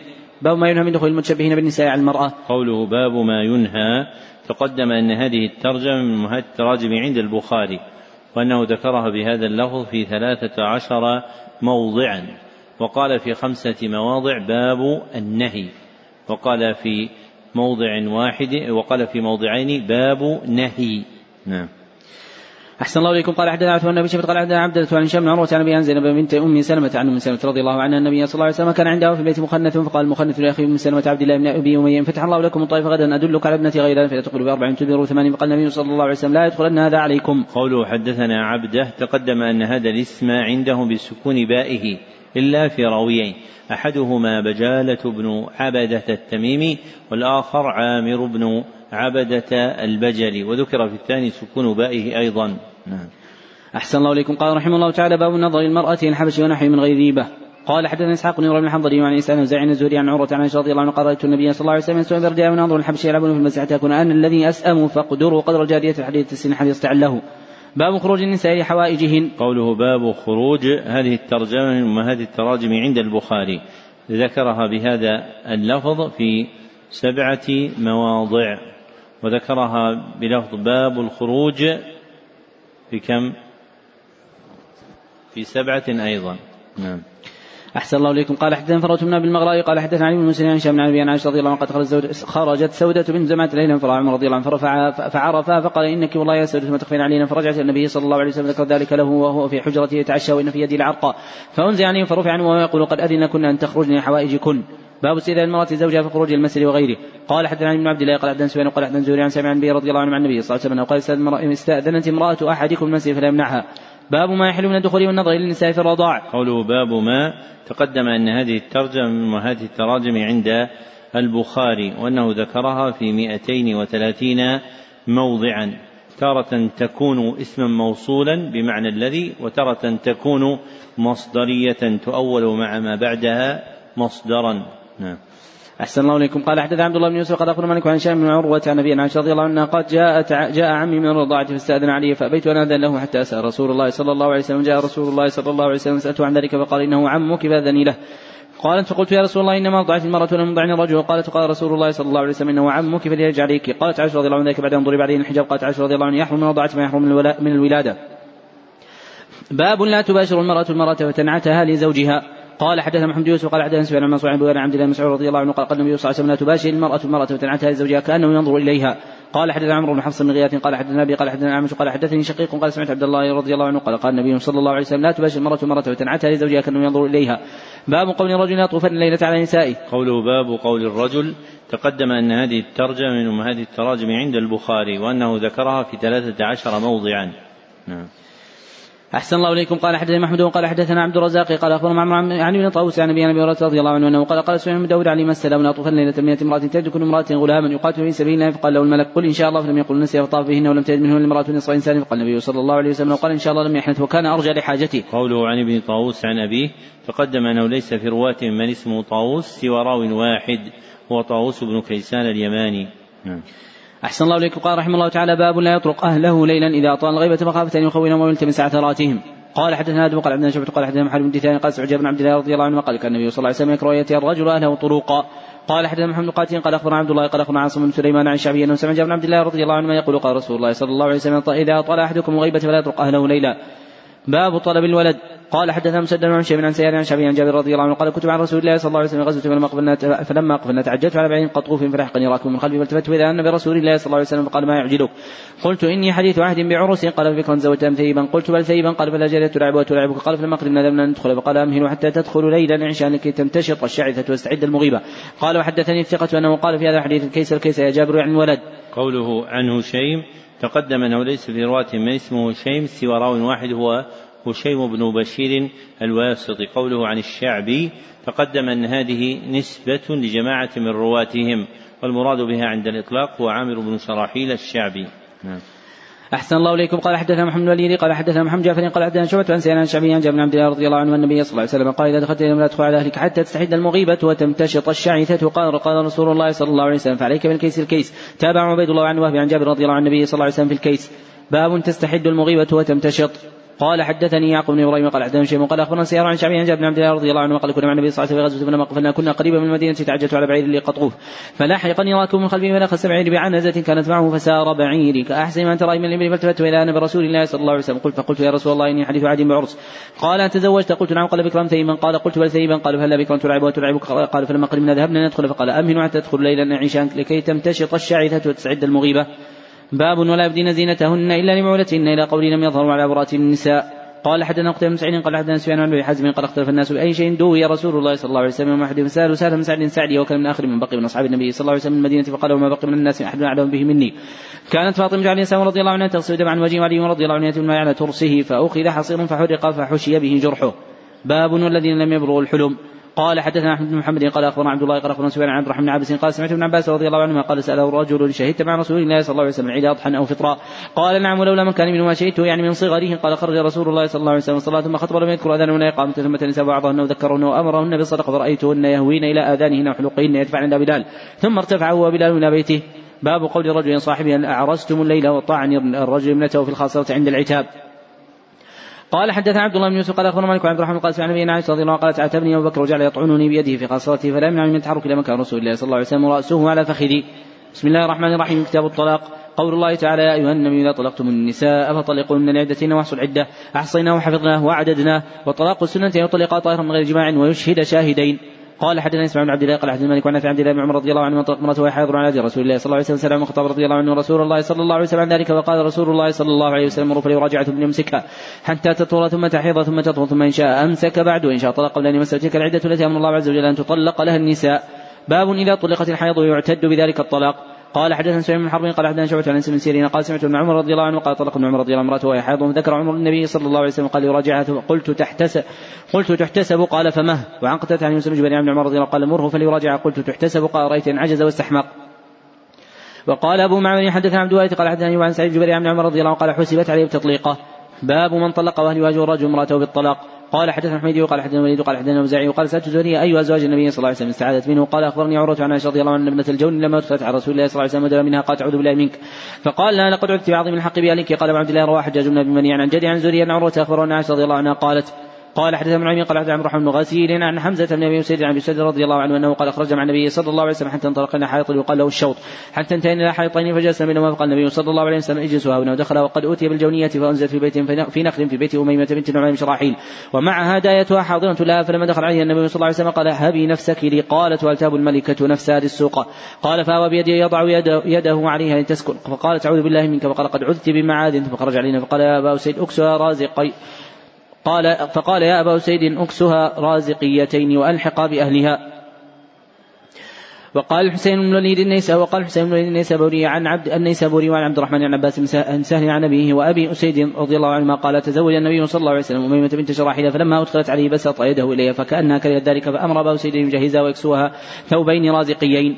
قوله عن عبد الرحمن بن حدثنا عبد الرحمن بن غسيل تقدم أن هذا لقب وقع موقع كنية. يقال له ابن غسيل ويقال له ابن الغسيل وهو عبد الرحمن ابن إيش؟ سليمان بن عبد الله ابن حنظلة الأسيدي نسبة إلى لقب جده غسيل الملائكة. نعم.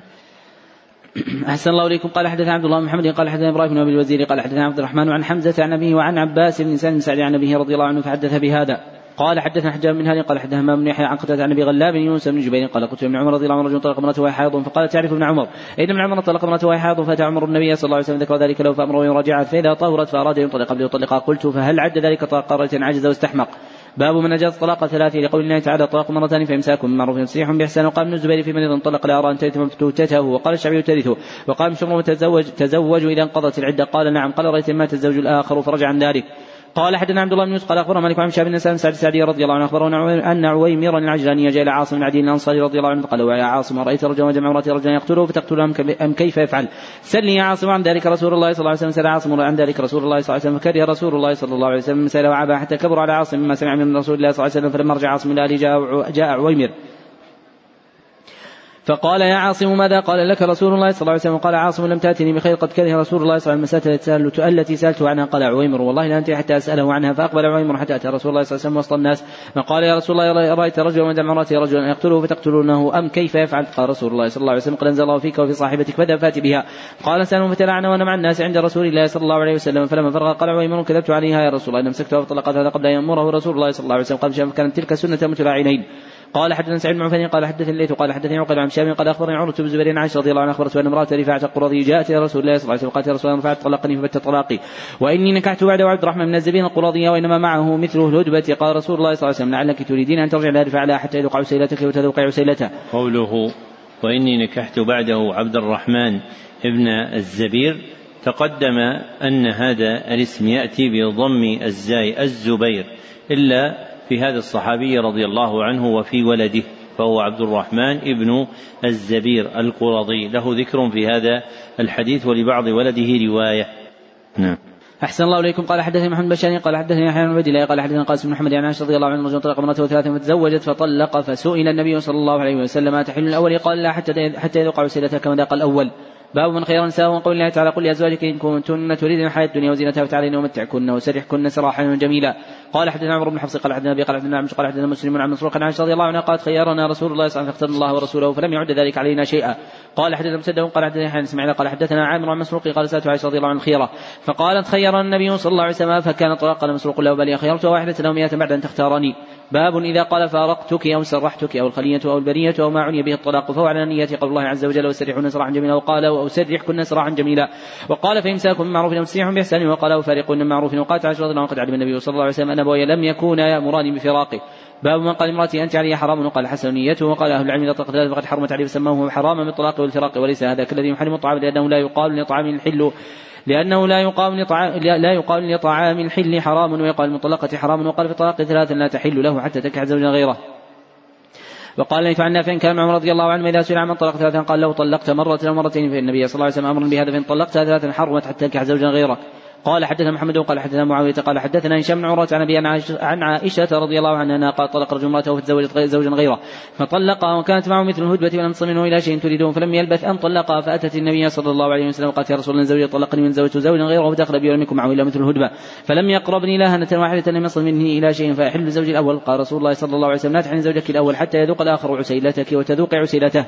باب لما تحرم ما أحل الله لك. قال حدثني الحسن بن صباح انه سمع ربيع بن نافع قال حدثنا معاويه عن يحيى بن بكر عن عبد الحكيم بن سعيد بن جبير أنه اخبره أن سعيد بن عباس رضي الله عنهما يقول إذا حرم امراته وليس بشيء وقال لكم في رسول الله أسوة حسنة. قال حدثني حسن بن محمد بن صباح قال حدثنا حجاج عن جراج قال زعم عطاء سمع عبيد بن عمير يقول سمعت عائشة رضي الله عنها ان النبي صلى الله عليه وسلم كان يمكث عند زينب بنت جحش. يقول سمعت عائشة رضي الله عنها تقول إن النبي صلى الله عليه وسلم كان يمكث عند زينب بنت جحش ويشرب عندها عسلا فتوصيت أنا وحفصة أن أن أيتنا دخل عليها النبي صلى الله عليه وسلم فلتقول إني أجد منك ريح مغافير. أكلت مغافير ودخل على إحداهما فقالت له ذلك وقال لا بل شربت عسلا عند زينب بنت جحش ولن أعود له فنزلت. يا أيها النبي لم تحرم ما أحل الله لك إلى قوله إن تتوب إلى الله لعائشة وحفصة وإذا سر النبي إلى بعض أزواجه إلى قوله بل شربت عسلا قال حدثنا فروة بن أبي المغراء قال حدثنا علي بن مسلم عن شام عروة عن أبي رضي الله عنه قد كان رسول الله صلى الله عليه وسلم العسل والحلوى وكان نصر بن العاص دخل عن سيف يده من إحداهن فدخل عن بنت عمر فاحتبس أكثر ما كان يحتبس فغرت فسألت عن ذلك فقيل لي أهدت لها امرأة من قبل عكة من عسل. فساقت النبي صلى الله عليه وسلم شربة فقلت أما والله إن احتالنا له فقلت سودة بنت زمع إنه سيد منك فإذا دنا منك فقولي أكلت ما أكلت مغافير. فإنه سيقول لك لا فقولي له ما هذه الريح التي أجد منك فإنه سيقول لي. لك سقتني حفصة شربة عسل فقولي له جرست نحن العرفط. وسأقول ذلك وقولي أنت يا صفية ذاك فقالت تقول سودة فوالله ما هو إلا أن قمعا فأفرت أن أباديه بما أمرتني به فرقا منك فلما دنا منها قالت له سودة يا رسول الله كنت مغفير. قال لا قالت فما هذه الريح التي أجد منك؟ قال سقتني حفصة شربة عسل فقال جرست نحل العرفط. فلما فلما أراد فلما دار فلما دار الي قلت له نحو ذلك فلما دار إلى صفيه قالت له مثل ذلك فلما دار إلى حفصة قالت يا رسول الله لا أسقيك منه قال حجت لي في قال تقول سودة والله لقد حرمناه قلت لها اسكتي. باب لا طلاق قبل النكاح وقول الله تعالى يا أيها الذين آمنوا إذا نكحتم المؤمنات ثم طلقتمون من قبل أن تمسونا ما لكم علينا من عدة إن تعتدون متعون وسرحون سراحا جبنا قبل عباس جعل الله الطلاق بعد النكاح وروى في ذلك عن علي وسعيد بن المسيب وعروة بن الزبير وأبي بكر بن عبد الرحمن وعبد الله بن عبد الله بن عتبة بن عثمان وعلي بن حسين وشريح بن سعيد بن جبير بن قاسم وسالم بن طاووس بن حسن وعكرمه وعطاء وعامر بن سعد وجابر بن زيد ونافع بن جبير ومحمد بن كعب بن سليمان بن يسار ومجاهد والقاسم بن عبد الرحمن وعمرو بن هارم والشعبي أنها لا تطلق. باب إذا قال امرأتي ومكره هذه أختي فلا شيء عليه. قال النبي صلى الله عليه وسلم قال إبراهيم بن سارة هذه أختي وذاك بذات الله عز وجل. باب الطلاق في الإغلاق والكره والسكران والمجنون وابنهما والغلط والنسيان في الطلاق والشرك وغيره. من قول النبي صلى الله عليه وسلم عمل بالنيات ولكل امرئ ما نوى وانتهى الشعبي لا تؤاخذنا إن نسينا وأخطأنا وما لا يجوز من إقرار الموسوس. وقال النبي صلى الله عليه وسلم الذي يقرأ عن نفسه بك جنون. وقال علي رضي الله عنه بقر حمزة خواصر شارفي فطفق النبي صلى الله عليه وسلم حمزة فإذا حمزة قد ثمل محمرة عيناه ثم قال حمزة هل أنتم إلا عبيد لأبي؟ فعرف النبي صلى الله عليه وسلم أنه قد ثمل فخرج وخرجنا معه وقال عثمان ليس مجنون ولا سكران طلاق قال ابن عباس طلاق سكران المسكر ليس بجائز وقال عقبة بن عبد لا يجوز طلاق المسوس وقال عطاء إذا إذا بدأ بالطلاق فله شرطه وقال لم طلق رجل امرأته البتة أن خرجت فقال فقال ابن عمران خرجت فقد بتت منه وإن لم تخرج فليس بشيء وقال الزهري فمن قال إن لم أفعل كذا وكذا وقال الزهري في من قال إن لم أفعل كذا وكذا امرأتي طالق ثلاثا يسأل عما قال وعقد عليه قلبه إن حين حلف بتلك اليمين فإن سمى أجل أراده وعقد عليه قلبه حين حلف جعل ذلك بدينه وأمانته. وقال إبراهيم قال لا حاجة لي فيك نيته والطلاق كل قوم بلسانهم. وقال قتلت إذا قال إذا حملت فأنت طالق ثلاثا يغشى عند كل طهر مرة. فإن استبان حملها فقد بانت قال الحسن إذا قال الحق بأهلك نيته وقال ابن عباس رضي الله عنهما الطلاق وعمطل والعتاق ما أريد به وجه الله عز وجل. وقال الزهري قال ما أنت بامرأة نيته وإنما طلقا فهو ما نوى وقال علي رضي الله عنه. تعلم أن القلم رفع عن ثلاثة على المجنون حتى يفيق وعن الصبي حتى يدرك وعن النام حتى يستيقظ قال علي رضي الله عنه. كل طلاق جائز إلا طلاق المعتوه. قال حدثنا مسلم بن إبراهيم قال حدثنا هشام قال حدثنا قتادة عن زراد بن أبي رضي الله عنه عن النبي صلى الله عليه وسلم أنه قال إن الله جاوز عن امتي ما حدث به أنفسها ما لم تعن أو تتكلم. قال قتادة اذا طلق نفسه فليس بشيء. قال حدثنا اصبه قال أخبرنا عن يوسف بن قال أخبرنا مسلم عن جابر رضي الله عنه رجل من أسمة النبي صلى الله عليه وسلم في المسجد فقال إنه قد زنى فعرض عنه فتنح للشقي الذي عرض فشهد على نفسه أربع شهادات فدعاه فقال هل بك جنون؟ هل أحصنت؟ قال نعم فأمر به أن يرجع من المصلى فلما ذقته الحجاره جمز حتى أدرك بالحرة فقتل. قوله حدثنا أصبغ تقدم أنه ليس في رواة البخاري من اسمه أصبغ سوى أصبغ بن الفرج المصري. نعم. أحسن الله إليكم. قال حدثنا اليماني قال أخبرنا شعيب عن الزهري قال أخبرنا مسلم بن عبد الرحمن وسعيد بن مسيب بن رضي الله عنه قتل رجل من رسول الله صلى الله عليه وسلم المسجد بن آدم فقال يا رسول الله إن الآخر قد زنى يعني نفسه فأعرض عنه فتنح عن شق وجهه الذي عرض قبله. فقال يا رسول الله إن الآخر قد زنى فأعرض عنه فتنح عن شق وجهه الذي عرض قبله فقال له ذلك فأعرض عنه فتنح له الرابعة فلما شهد عن نفسه معشرة دعوه فقال هل بك جنون؟ قال لا فقال النبي صلى الله عليه وسلم اذهبوا فرجموه اذهبوا به فرجموه وكان قد أحصد. وعن زني قال أخبرني مسلم جابر عبد الله الأنصاري رضي الله عنه قال كنت في مرجو فرجمنا ابن صلى بالمدينة فلما ذقته حجارته جمز حتى أدركناه بالحرة فرجمناه حتى مات. باب الخلع وكيف الطلاق فيه وقول الله تعالى ولا يحل لكم أن تأخذوا مما اتيتمون شيئا لا قول الظالمون. وجاز عمر رضي الله عنه دون السلطان وجاز عثمان الخلع دون عقاص رأسها وقاطوس إلا أن يخاف الا يقيم حدود الله. في مفترض كل واحد منهما على صاحبه العشر في العشرة والصحبة. ولم يقل قول السفهاء لا يحل حتى تقول لا اغتسل لك من جنابة. قوله باب الخلع الخلع عوض تبذله المرأة لفسخ الطلاق لفسخ النكاح. عوض تدفعه تبذله المرأة لفسخ النكاح. نعم. أحسن الله إليكم. قال حدثنا أزهر بن جميل قال حدثنا عبد الوهاب الثقفي قال حدثنا خالد بن كلمة بن عباس رضي الله عنه ثابت بن قيس أتت النبي صلى الله عليه وسلم. قالت يا رسول الله ثابت بن قيس ما أتب عليه في خلق ولدي ولكن يكره الكفر بالإسلام. قال رسول الله صلى الله عليه وسلم أترد يعني حديقته؟ وقالت نعم. قال رسول الله صلى الله عليه وسلم اقبل حديقتها وطلقها تطليقا. قال حدثنا إسحاق الواسطي وقال حدثنا خالد عن خالد عن كلمة أنه عبد الله عبد الله بن أبي بهذا وقال تردين حديقته؟ وقالت نعم.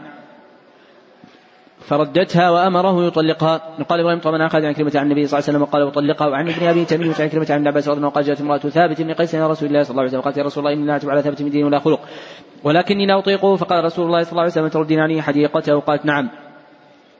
قال حدثنا محمد بن عبد الله مبارك المخرمي وقال حدثنا قراد أبو نوح قال حدثنا جرير بن حازم عن عن كلمه عن عباس رضي الله عنه قال جاءت امرأة ثابت بن قيس بن شماس إلى النبي صلى الله عليه وسلم قال يا رسول الله ما انقم على ثابت من ديني ولا خلق إلا اني إلا أني أخاف الكفر. فقال رسول الله صلى الله عليه وسلم تردين عني حديقته فقالت نعم فردت عليه وأمره فارقها. قال حدثنا سليمان قال حدثنا أحمد عن عن كلمة أن جميله ذكر الحديث. باب الشقاق والانشراء بالخلع عند الضرورة. قوله تعالى وإن خفتم شقاق بينهم فبعثوا حكما من إلى قوله خبيرا. قال حدثنا ابن الوليد قال حدثنا الليث عن ابن أبي ملكة عن مسلم المخرمة قال سمعت النبي صلى الله عليه وسلم يقول إن بن المغيرة استاذنوا في أن ينكح علي رضي الله عنه فلا آذن. باب لا يكون بيع الأمة طلاقا. قال حدثني اسماعيل بن عبد الله قال حدثني مالك عن ربيعة بن أبي عبد الرحمن القاسم بن حمد عائشة رضي الله عنها زوج النبي صلى الله عليه وسلم قالت كان في برية ثلاث سنن إحدى السنن أنها اعتقت فخيرت في زوجها وقال رسول الله صلى الله عليه وسلم الولاء لمن أعتق. ودخل رسول الله صلى الله عليه وسلم برة تفور بلحم فقرب لي خبز وأدم من أدم البيت فقال ألم أرى البرمة فيها لحم؟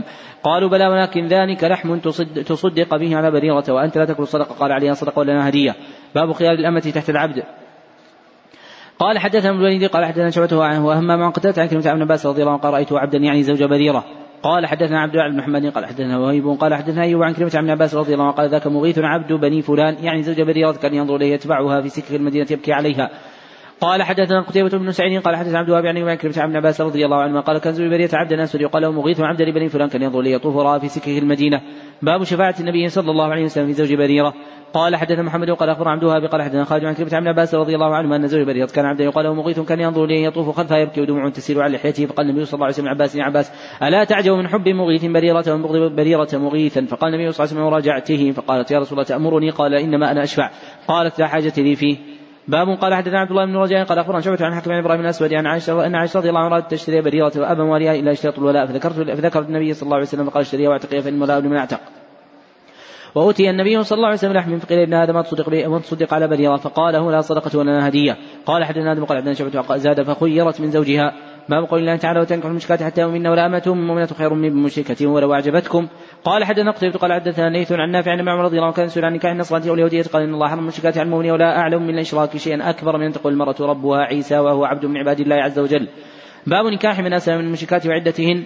قال حدثني إبراهيم بن موسى قال أخبرني هشام بن عبد قال عطاء بن عباس قال كان المشركون على منزلتين من النبي صلى الله عليه وسلم المؤمنين كانوا مشركي أهل حرب يقاتلون يقاتلونه ومشركي أهل عدن يقاتلون يقاتلونه وكان إذا هاجرت امرأة من أهل الحرب لم تخطب لم تخطب حتى تحفظ وتطهر. فإذا طهرت حل لها النكاح فإن هاجر زوجها قبل أن تكح ردت إليه. من هاجر عبد منهم أو أمة فهما حران ولهما مال المهاجرين. ثم ذكر من أهل العهد مثل حديث مجاهد. وإن هاجر عبد أو أمة المشركين أهل العهد لم يردوا وردت وردت أثمانهم. وقال عطاء عن ابن عباس رضي الله عنه قال كانت قريبة بنت أمية عند عمر الخطاب رضي الله عنه طلقها زوجها معاوية بن أبي سفيان وكانت كانت أم الحكم ابنة أبي سفيان تحت عياض بن غنم الفهري فطلقها زوجها عبد الله بن عثمان الثقفي. باب إذا أسلمت المشركة والنصرانية تحت الذمية والحربية وقال عبد الوارث عن خالد عن كلمة ابن عباس رضي الله عنه قال إذا أسلمت النصرانية قبل زوجها من ساعة حرمت عليه.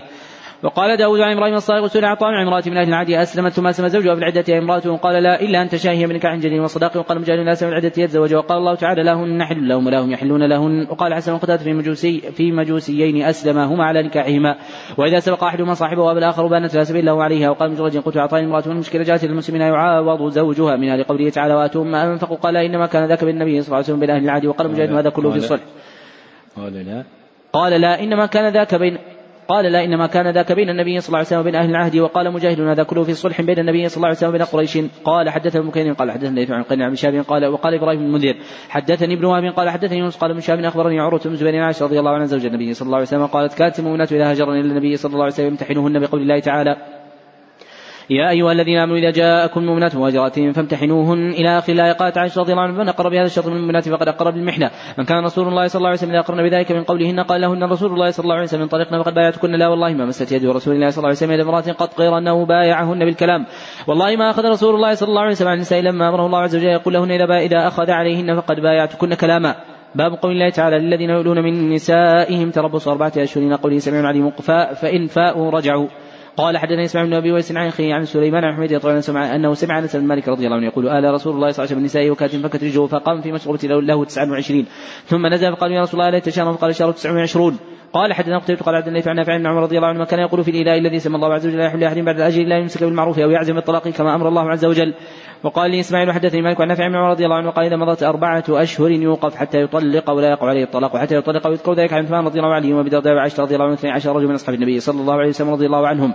باب حكم المفقود في أهله وماله وقال المسيب إذا فقد في الصف عند القتال تربص امرأة تربص امرأته سنة واشترى ابن مسعود جارية وامتثل صاحبها سنة ولم يجده. وفقد فأخذ يعطي الدرهم والدرهمين وقال اللهم عن فلان وعلي وقال هكذا فافعلوا باللقطة. وقال زوري في الأسير يعلم مكانه لا تزوج امرأته ولا يقسم ماله فإذا انقطع خبره فسنته سنة المفقود. قال حدثنا علي بن عبد الله قال حدثنا سفيان عن يحيى سعيد عن زيد مولى المنبعث أن النبي صلى الله عليه وسلم سئل عن ضالة غنم فقال خذها فإنما لك ولأخيك وللذئب وسئل عن ضالة يمين فغضب وأحمرت وجنتاه وقال ما لك ولها مع الحذاء والسقاء وتشرب منها وتأكل الشر حتى يلقى ربها. وسئل عن اللقطة فقال عن وعفاصها وعرفها سنة فإن جاء من يعرفها وإلا فخلط مالك. قال سفيان لقيت ربيعة بن أبي عبد الرحمن. قال سفيان لم عنه شيئا غير هذا.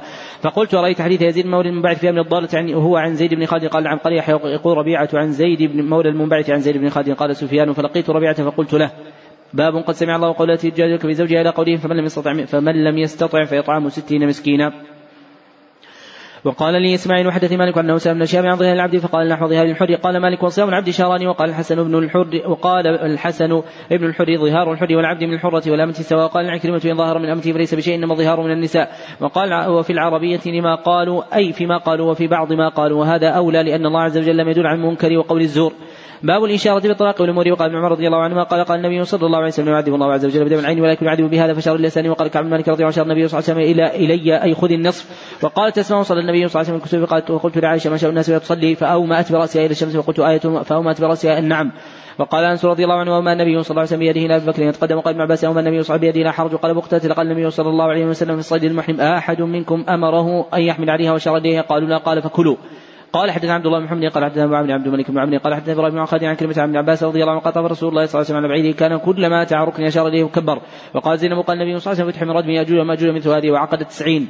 قال حدثنا مسدد قال حدثنا بشر المفضل قال حدثنا سلمة بن علقمة عن محمد سيرين عن أبي رضي الله عنه أنه قال قال أبو القاسم صلى الله عليه وسلم في الجمعة في الجمعة ساعة لا يوافقها مسلم قائم يصلي فسأل الله عز وجل خيرا أعطاه وقال بيده ووضع وانملته على بطن الوسطى والخنصر قلنا يزهدها. وقال وينسي وحدثنا إبراهيم بن سعد عن شعبة بن الحجاج عن هشام بن زيد عن مالك رضي الله عنه قال على يهودي في عهد رسول الله صلى الله عليه وسلم جارية فاخذ اوضاحا كانت عليها.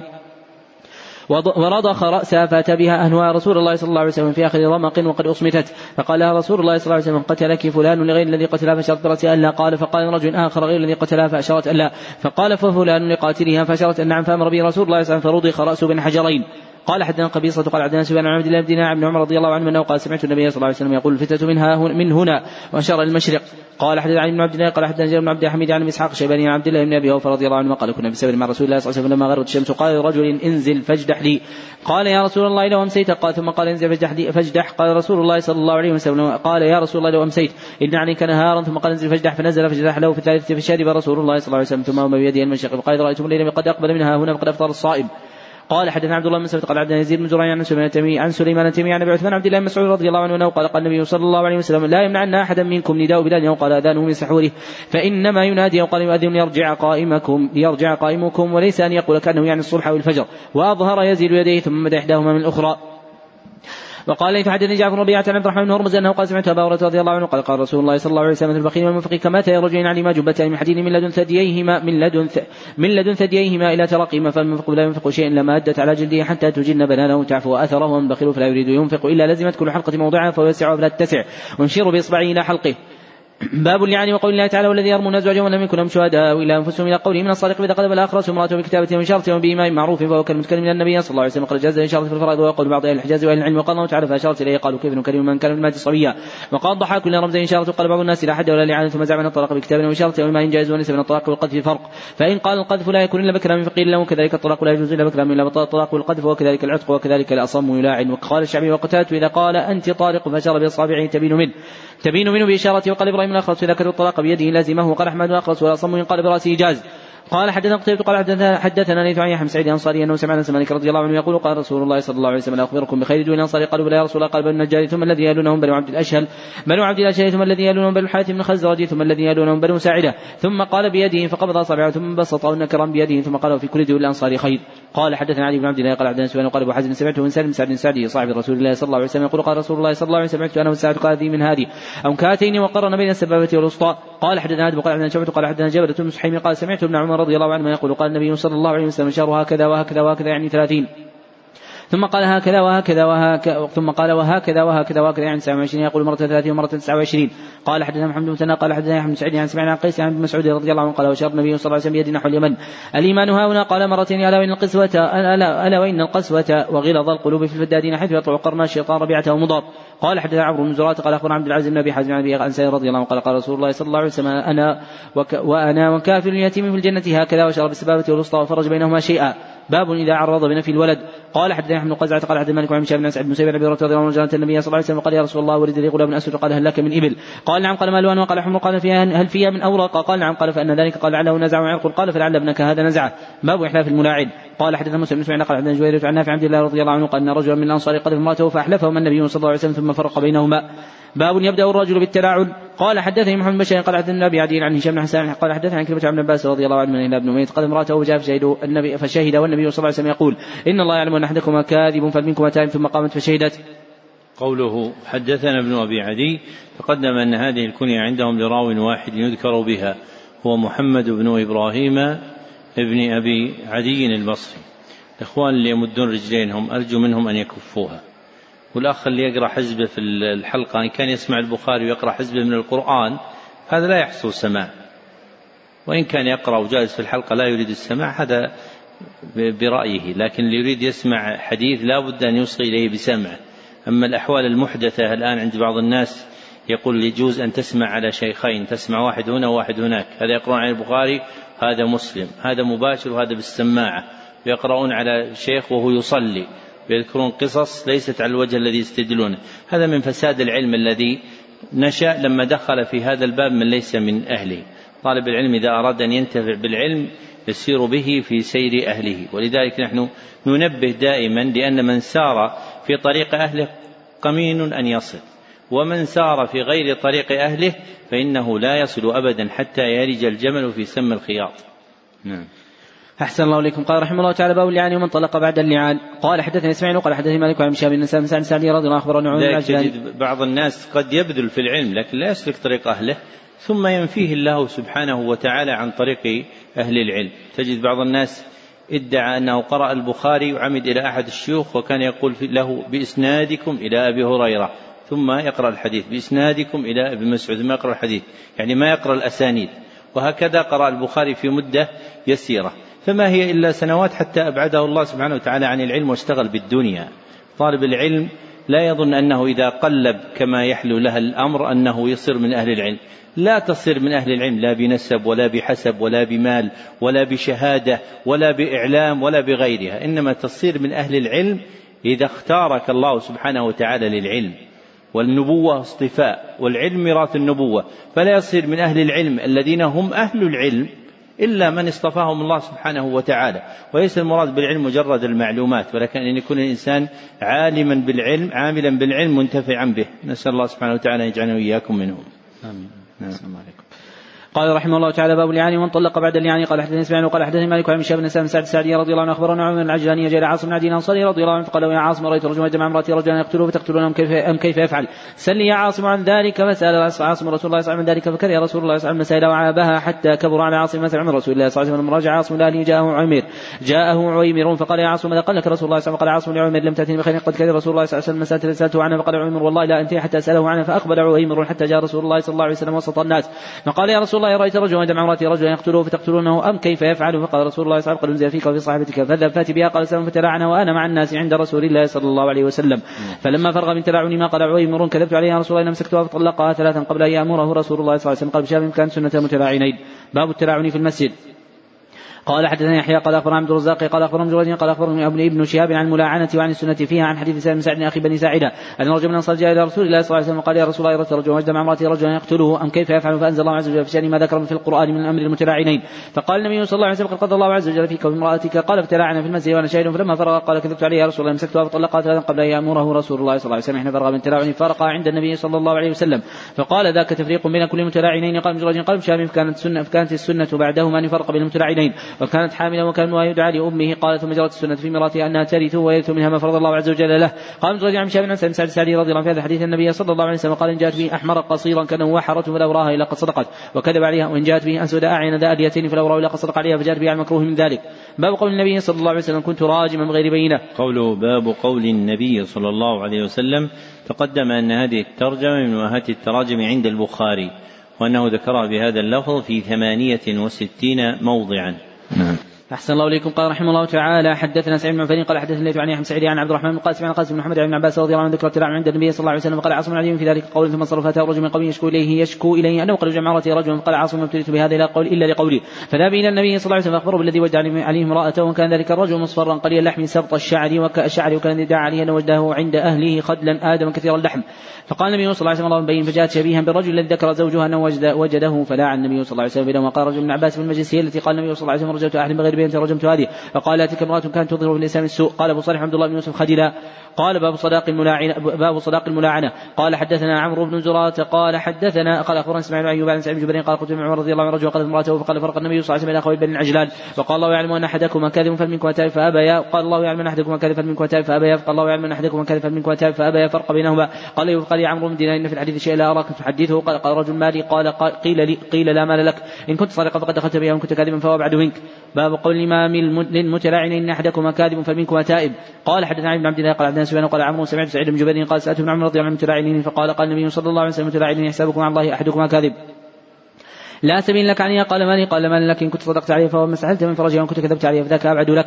قال سفيان حفظته من عمرو وقال أيوب سمعت سعيد جبير قال قلت ابن عمر رضي الله رجل, رجل لا عن امرأته فقال بإصبعيه وفرق سفيان بين إصبعيه السبابة والوسطى فرق النبي صلى الله عليه وسلم أخوي بين العجلان وقال الله يعلم أن أحدكما كاذبا منكم وأنت قال ثلاث مرات. قال سفيان حفظته من عمرو وأيوب كما أخبرتك. باب التفريق بين المتلاعنين. قال حدثني إبراهيم المنذر قال حدثنا أنس بن عياض بن عبد الله النافع أن ابن عمر رضي الله عنه اخبره أن رسول الله صلى الله عليه وسلم فرق بين رجل وامرأة فقذفها وأحلفهما. قال حدثنا مسدد قال حدثني أحمد بن الله قال أخبرنا نافع عن عمر رضي الله عنه قال لعن النبي صلى الله عليه وسلم رجل امراه من الانصار فرق بينهما. باب يلحق الولد بالملاعنة. قال حدثني أحمد بن قال حدثنا مالك قال حدثني نافع عن ابن عمر رضي الله عنه النبي صلى الله عليه وسلم عن رجل وامراته فانتبه من ولدها فرق بينهما وألحق الولد بالمرأة.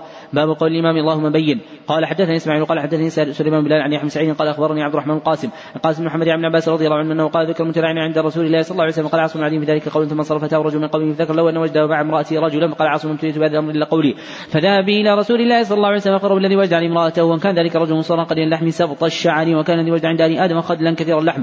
جعدا قطط وقال رسول الله صلى الله عليه وسلم اللهم بين فوضعت شبيا برجل ذكر زوجها انه وجد عندها فلعن رسول الله صلى الله عليه وسلم بينهما فقال رجل من عباس بن هي التي قال رسول الله صلى الله عليه وسلم رجلت أحدا بغير بينة رجمت هذه. فقال ابن عباس رضي الله عنهما لا تلك امراه كانت تظهر السوء في الإسلام. باب إذا طلقها ثلاث ثم تزوجت بعد العده زوجا غيره فلم يمسها. قال حدثنا عمرو بن علي قال حدثنا يحيى قال حدثنا هشام قال حدثني أبي عائشة رضي الله عن النبي صلى الله عليه وسلم. قال حدثنا عثمان بن أبي شيبة قال حدثنا عبدة عن هشام عن أبي عائشة رضي الله عنه فاتى قرظيه تزوج امرأة مطلقه فتزوجت آخر. فأتي النبي صلى الله عليه وسلم ذكرت له أنه لا يأتيها وأنه ليس معه إلا مثل الهدبة. فقال لا حتى تذوق عسيلته ويذوق عسيلتك. باب واللائي يئسن من المحيض من نسائكم. إن ارتبتم قال مجاهد لم تعلموا يحضن أو لا يحضن واللائي قعدنا عن الحيض واللائي لم يحضن فعدتهن ثلاثة أشهر.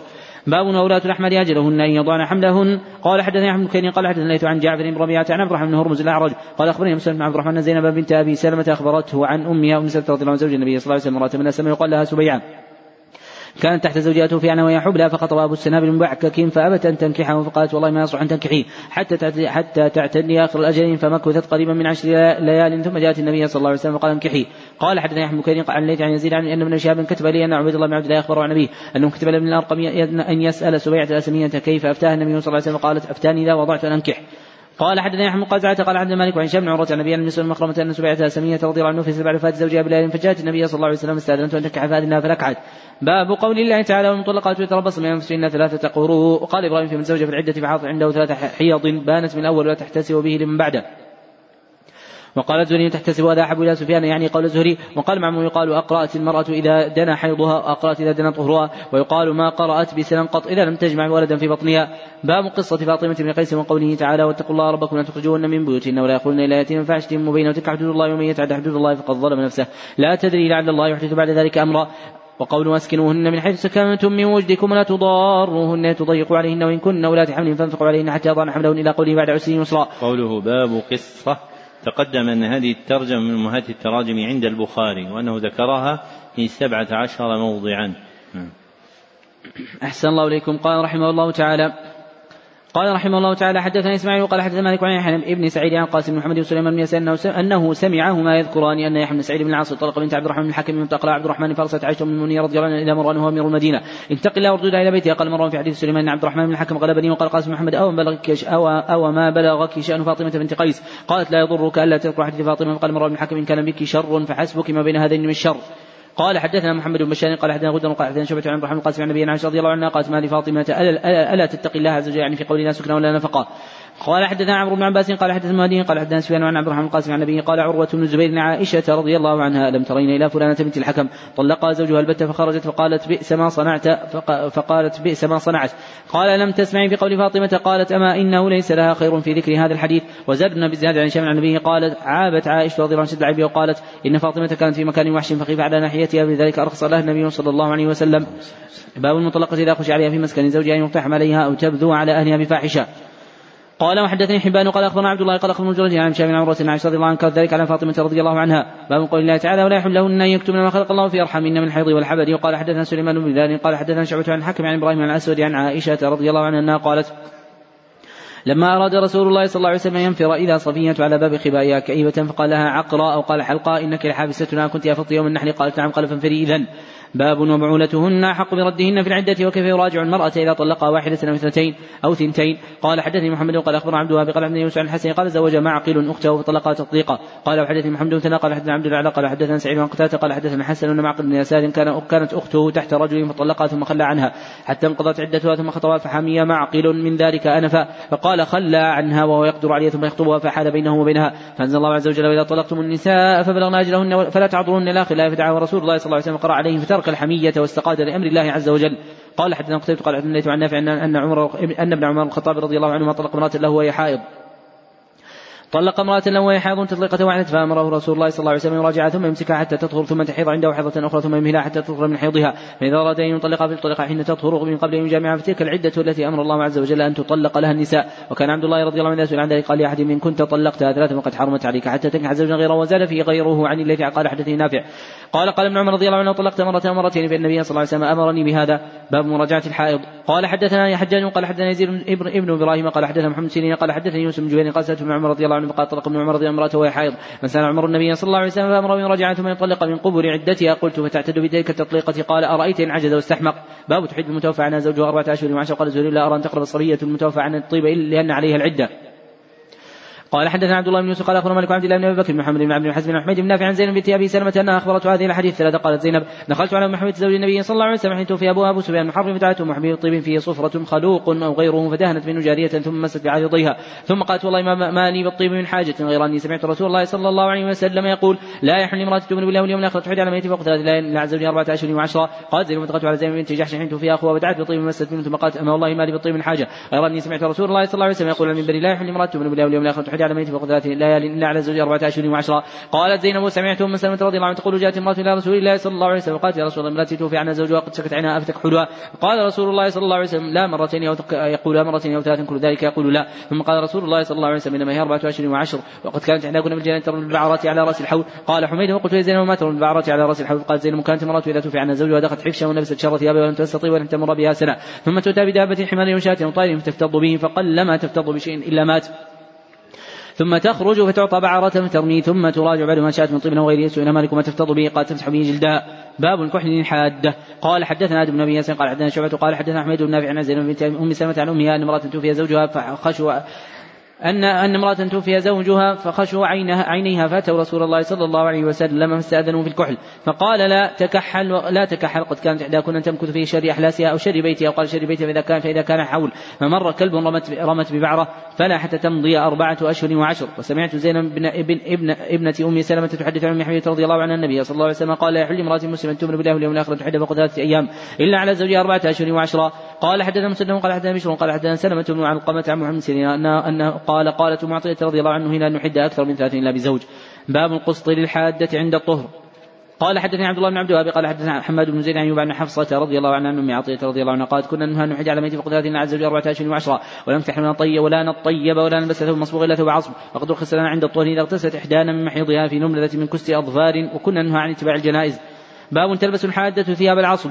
قال حدثنا قوله رحمه الله باب تلبس الحادة ثياب العصب ثياب العصب بسكون الصاد وتحريكها وهي برود يمانية كانت ترد على المدينة. نعم. أحسن الله إليكم. قال حدثنا الفضل بن دكين قال حدثنا عبد السلام بن حرب عن شمل حصة عن أم عطية رضي الله عنها قالت قال النبي صلى الله عليه وسلم يحمل مرته بالله واليوم الآخر أن تحد بقدرتنا على الزوج فإنها لا تكتحل, فإنها لا تكتحل ولا تلبس ثوب مصبوغ إلا ثوب عصب.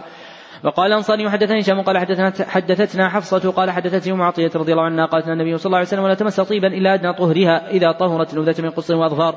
باب والذين توفون منكم يذرون أزواج لا قل بما تعملون خبير قال حدثني إسحاق بن منصور قال أخبرنا بن عباس قال حدثنا شبل عن ابن أبي نجيح عن مجاهد في قوله تعالى والذين توفون منكم يذرون أزواجا. قال كانت هذه العدة تعتد عند أهل زوجها واجبا فأنزل الله عز وجل والذين توفون منكم يذرون أزواجا وصيه لأزواج متاع الحمل غير اخراج فإن خرجنا فلا جناح عليكم فيما فعلنا في أنفسهن من معروف. قال جعل الله عز وجل لها تمام السنة سبعة أشهر وعشرين ليلة وصية إن شاءت سكنت في وصيتها وإن شاءت خرجت وقول الله تعالى غير إخراج فيها خرج فلا جناح عليكم فالعدة كما هي واجب عليها زعم ذلك عن مجاهد وقال عطاء قال ابن عباس رضي الله عنه نسخت هذه الآية عدتها عند أهلها فتعتد حيث شاءت وقول الله تعالى غير إخراج وقال عطاء إن شاءت اعتدت عند أهلها وسكنت في وصيتها وإن شاءت خرجت. يقول الله تعالى فلا جناح عليكم فيما فعلنا. قال عطاء ثم جاء الميراث فنسخ السكنى فتعتد حيث شاءت ولا سكنى لها. قوله عن ابن أبي نجيح تقدم أن هذه الكنية عندهم لراو واحد يذكر بها. هو عبد الله بن أبي نجيح المكي. نعم. أحسن الله إليكم. قال حدثنا محمد كثير عن سفيان عبد الله بن أبي بكر بن عمرو بن حزم قال حدثني محمد بن نافع عن زينب بن ابنة أم سلمة عن حبيبة بنت أبي سفيان قالت لما جاءها نعي أبيها دعت بطيب فمسح ذراعها وقالت ما لي بطيب من حاجة لولا أني سمعت النبي صلى الله عليه وسلم يقول لا يحل امرأة تؤمن بالله واليوم الآخر تحج على ميت فقد ثلاثين على زوجها أربعة أشهر وعشرة باب مهل البغي والنكاح الفاسد. وقال الحسن إن الزوجة محرمة وهو لا يشعر فرق بينهما ولا ما أخذت وليس لها غيره ثم قال بعد لها صداقها قال حدثنا عن ابن عبد الله قال عبد سفيان عن زوري عن أبي بكر بن عبد الرحمن عن أبي مسعود رضي الله عنه قال النبي صلى الله عليه وسلم من كلب وحلوان كان ومن البغي قال حدثنا آدم قال حدثنا شعبة قال حدثنا عون ابي جحيفة عن النبي رضي الله عنه قال عن النبي صلى الله عليه وسلم الواشمة والمستوشمة وكالربا ومنكلا ونهى عن الكلب وكسب البغي ولعن المصورين. قوله عن أبي جحيفة تقدم أنه ليس في رواته من يكنى أبا جحيفة سوى راو واحد وهو ما اسمه؟ أحسنت وهب بن عبد الله السوائي نعم أحسن الله إليكم. قال حدثنا علي بن جعلي قال أخبرنا شعبة عن محمد بن جحادة عن أبي حازم عن أبي رضي الله عنه قال النبي صلى الله عليه وسلم عن كسب الإماء.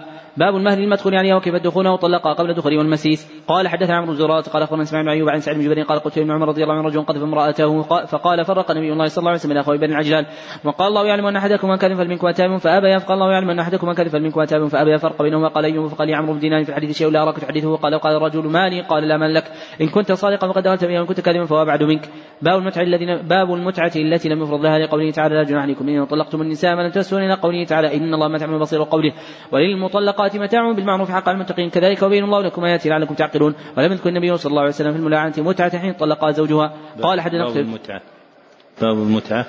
أحسن الله إليكم. قال رحمه الله تعالى باب المتعة للتي لم يفرض لها. لقوله تعالى لا جناح عليكم إن طلقتم النساء ما لم تمسوهن إلى قوله إن الله بما تعملون بصير. وقوله والمطلقات متاع بالمعروف حقا على المتقين. كذلك يبين الله لكم آياته لعلكم تعقلون. ولم يذكر النبي صلى الله عليه وسلم في الملاعنة متعة حين طلقها زوجها. قال حدثنا قتيبة بن سعيد قال حدثنا سفيان بن عمرو عن سعيد بن عن عمر رضي الله عنه النبي صلى الله عليه وسلم قال مثل عينين حسابكما على الله عز وجل أحدكما كذب لا سبيل لك عليها. قال يا رسول الله مالي قال لا مال لك. إن كنت صدقت عليها فهو ما استحلت من فرجها وان كنت كذبت عليها فذاك أبعد وأبعد لك منها. بسم الله الرحمن الرحيم. كتاب النفقات. وفضل النفقة على ويسألونك ماذا ينفقون يقول العفو كذلك بين الله لكم لا يتعلم تتفكرون في الدنيا والآخرة. وقال الحسن العفو الفضل. قال حدثنا النبي ياسين قال حدثنا شعبة عن بن ثابت قال سمعت عبد الله بن يزيد الأنصاري عن مسعود الأنصاري رضي الله عنه فقلت عن النبي صلى الله عليه وسلم قال عن النبي صلى الله عليه وسلم قال إذا أنفق المسلم نفقة على أهله ويحتسبها كانت له صدقة. قال حدثنا إسماعيل قال حدثنا مالك بن زياد عن أبي رضي الله عنه ان رسول الله صلى الله عليه وسلم قال قال الله عز وجل أنفق يا ابن آدم أنفق عليك. قال حدثنا يحيى بن قزعة قال حدثنا مالك عن ثور بن زيد عن أبي الغيث عن أبي رضي الله عنه أنه قال قال النبي صلى الله عليه وسلم ساعد الاموات والمسكين كالمجاهد في سبيل الله والقائم الليل الصائم النهار. قال حدثنا محمد بن كثير قال أخبرنا سفيان عن سعد بن إبراهيم عن عمرو بن سعد عن سعد رضي الله عنه قال كان النبي صلى الله عليه وسلم يعودني وأنا مريض من مكة. فقلت لي مال أوصي بمال كله. قال لا قلت فالشطر قال لا قلت فالثلث قال الثلث والثلث كثير. أن تدع ورثتك أغنياء خير من تدع معادتك فهو الناس بأيديهم ومهما أنفقت فهو لك صدقة. حتى اللقمة ترفعها في في امرأتك ولعل الله عز وجل يرفعك ينتفع بك ناس ويضر بك آخرون. باب وجوب النفقة على الأهل والعيال. قوله باب وجوب. تقدم أن هذه الترجمة من أمهات التراجم عند البخاري. ذكرها بهذا اللفظ في أحد عشر موضعا وذكرها بلفظ إيجاب في كم؟ في موضع واحد وذكرها بلفظ باب فرض في أربعة مواضع. نعم. أحسن الله إليكم. قال حدثنا عمرو بن حفص قال حدثنا أبي قال حدثنا أعمش قال حدثنا أبو صالح قال حدثنا أبو هريرة رضي الله عنه قال قال النبي صلى الله عليه وسلم أفضل صدقة من ترك غنى واليد العليا وخير من اليد السفلى ودم من تعول. تقول مرة إما أن تطعمني وإما أن تطلقني؟ ويقول عبد أطعمني واستعملني ويقول ويقول لابن أطعمني إلى من تدعو إلى من تدعني فيقول فقالوا يا أبا هريرة سمعت هذا من رسول الله صلى الله عليه وسلم؟ قال لا هذا من كيس أبي هريرة. قال حدثنا سعيد بن عفان قال حدثنا الليث قال حدثني عبد الرحمن خالد بن مسافر عن ابن شهاب عن المسيب عن ابي رضي الله عنه رسول الله صلى الله عليه وسلم قال خير الصدقة ما كان عن ظهر غنى ودم من تعول. باب حبس نفقة الرجل. قوت سنة على أهله وكيف نفقات العيال. قال حدثني محمد سلام قال أخبرنا وكيع عن ابن عيينة قال قال لي قال للثوري هل سمعت الرجل هل سمعت في الرجل يجمع لأهله قوت سنة أو بعض السنة؟ قال معمر فلم يحضرني ثم ذكرت حديثا حدثناه ابن شهاب عن الزهري عن مالك بن اوسان عمر رضي الله عنه النبي صلى الله عليه وسلم كان يبيع النخل بالنظير ويحبس الاهل قوت سنتهم. قال حدثنا سعيد بن عفان قال حدثني قال حدثني عقيل عن شهاب قال أخبرني مالك بن أوس بن حدثاني وكان محمد بن المطعم ذكر لي ذكرا من حديثي فانطلقت حتى دخلت على مالك بن أوس فسألته فقال مالك انطلقت حتى أدخل على عمر رضي الله عنه إذا اتاه حاجبه يرفع. فقال لك في عثمان عبد الرحمن وزبير وسعد سعد وقال نعم له. قال فدخلوا وسلموا فجلسوا ثم لبث يرفع قليلا فقال لعمر هل لك فيه علي وعباس قال نعم فاذن لهما فلما دخل سلم وجلس وقال عباس يا أمير المؤمنين يقضي بيني وبين هذا فقال رأت عثمان وأصحابه يا أمير المؤمنين يقضي بينهما وارحدهما من الآخر. فقال عمر رضي الله عنه التائد أنشدكم بالله الذي به تقوم السماء والأرض. هل تعلمون أن رسول الله صلى الله عليه وسلم قال لا نورث ما تركنا صدقة يريد رسول الله صلى الله عليه وسلم نفسه؟ قال رات قد قال ذلك وأقبل عمر رضي الله عنه على علي وعباس وقال أنشدكما بالله. هل تعلمان أن رسول الله صلى الله عليه وسلم قال ذلك؟ قال قد قال ذلك. قال عمر رضي الله عنه فإني أحدثكم عن هذا الأمر. إن الله عز وجل كان خص رسوله صلى الله عليه وسلم في هذا المال شيء يعطي أحدا غيره. قال الله عز وجل ما أفاء الله على رسوله منهم إلى قوله قدير. فكانت هذه خالصة لرسول الله صلى الله عليه وسلم. والله ما احتاجها دونكم لاستأثر بها عليكم لقد أعطاكموها وبثها فيكم حتى بقي من هذا المال. فكان رسول الله صلى الله عليه وسلم ينفق على لي نفقة سنة من هذا المال ثم يأخذ ما بقي فيجعله مجعل مال الله عز وجل. فعمل بذلك رسول الله صلى الله عليه وسلم حياته. أنشدكم بالله تعلمون ذلك؟ قالوا نعم. قال لعلي وعباس أنشدكما بالله تعلمان ذلك؟ قال نعم. ثم توفى الله نبيه صلى الله عليه وسلم. قال أبو بكر رضي الله عنه أنا ولي رسول الله صلى الله عليه وسلم. فقبضها أبو بكر رضي الله عنه يعمل فيها ما عمل به به فيها رسول الله صلى الله عليه وسلم. وأنتم حينئذ وأقبل على علي وعباس تزعمان أن أبا بكر كذا وكذا. والله يعلم والله يعلم أنه فيها صادق بار راشد. تابع الحق ثم توفى الله عز وجل ابا بكر. فقلت أنا ولي رسول الله صلى الله عليه وسلم بكر. فقبضتها سنتين يعمل فيها عمل فيها بما عمل رسول الله صلى الله عليه وسلم. بكر ثم جئت مالي. وكلمتكما واحدة وأمركما جميع جئتني. تسألني نصيبك من, من ابن أخيك. وأتى هذا يسال نصيب امرأتي من أبيها. فقلت إن شئتما دفعته إليكما. على أن اعنيك وعد الله وميثاقه وتعملان فيها ما عمل به رسول الله صلى الله عليه وسلم. ما عمل به فيها ابو بكر وما عملت به فيها منذ وليتها.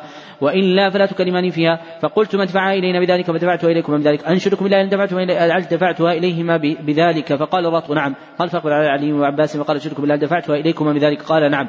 قال فتلتمسان فتلتمسان مني قضاء غير ذلك فالذي بإذنه تقوم السماء والأرض لا أقضي فيها قضاء غير ذلك حتى تقوم الساعة فإن عجزتما عنها فادفعاها فأنا أكفيك فأنا أكفيكماها. باب وقال الله تعالى والوالدات يرضعن أولادهن حولين كاملين لمن أراد أن يتم الرضاع إلى قوله بما تعملون بصير وقال وحمله وفصاله ثلاثون شهرا وقال وإن تعسرتم استرضع له أخرى لينفق ذو ساعة من ساعته ومن قدر عليه رزقه إلى قوله بعد عسر يسرا وقال ابن سعد نهى الله عز وجل أن تضار والدة بولدها وذلك أن تقول والدة لست مرضعته وهي أمثل له غذاء وأشفق عليه وأرفق به من غيرها فليس لها أن تاب بعد أن يعطيها من نفسه ما جعل الله عز وجل عليه وليس له أن يضار بولده والدته فيمنعها أن ترضعه ضرارا لها إلى غيرها فلا جناح عليه من يستودع عن طيب نفس الوالدة الوالد والوالدة. فإن أراد فصال عن تراض منهما وتشاور فلا جناح عليهما. بعد أن يكون ذلك عن تراض منهما وتشاور فصاله فطامه باب نفقة المرأة إذا غاب عنها زوجها نفقة الولد. قال حدث مقاتل قال أخبرنا عبد الله قال أخبرنا يوسف بن شاب قال أخبرني عروة عن رضي الله عنها قال جاءت هند بنت عتبة فقالت يا رسول الله إن بأس رجل مسيكم وهل علي حرج؟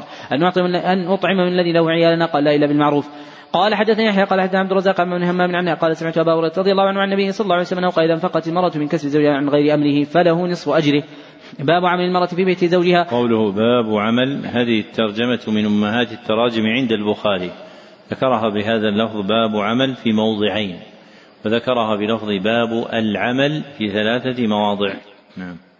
أحسن الله إليكم. قال حدثنا مسدد قال حدثني حنان شعبة قال حدثني الحكم عن ابن قال حدثنا علي رضي الله عنه فاطمة عن رضي الله عنها النبي صلى الله عليه وسلم تشكو لي ما تلقى في يدها من راحة وبلغ أنه جاءه رقيق فلم تصادفه وذكر ذلك العائشة رضي الله عنه لما جاء أخبرته عائشة.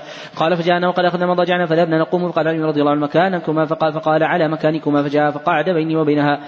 حتى وجدت برد قدمي على بطني فقال أدلكم على خير مما سألتما. إذا أخذتما مضاجعكما وقال أويت من فراشكما فسبح 33 وأحمد 33 وكبر 34 وأخر لكما من خادم. باب خادم المرأة. قال حدثنا أحمد وقال حدثنا سفيان وقال حدثنا عبد الله بن أبي يزيد وسمع مجاهدا قال سمعت عبد الرحمن بن ليلى يحدث عن علي بن أبي طالب رضي الله عنه فاطمة عيسى رضي الله عنها أتت النبي صلى الله عليه وسلم تسأله خادما فقال لا أخبرك ما هو خير لك منه.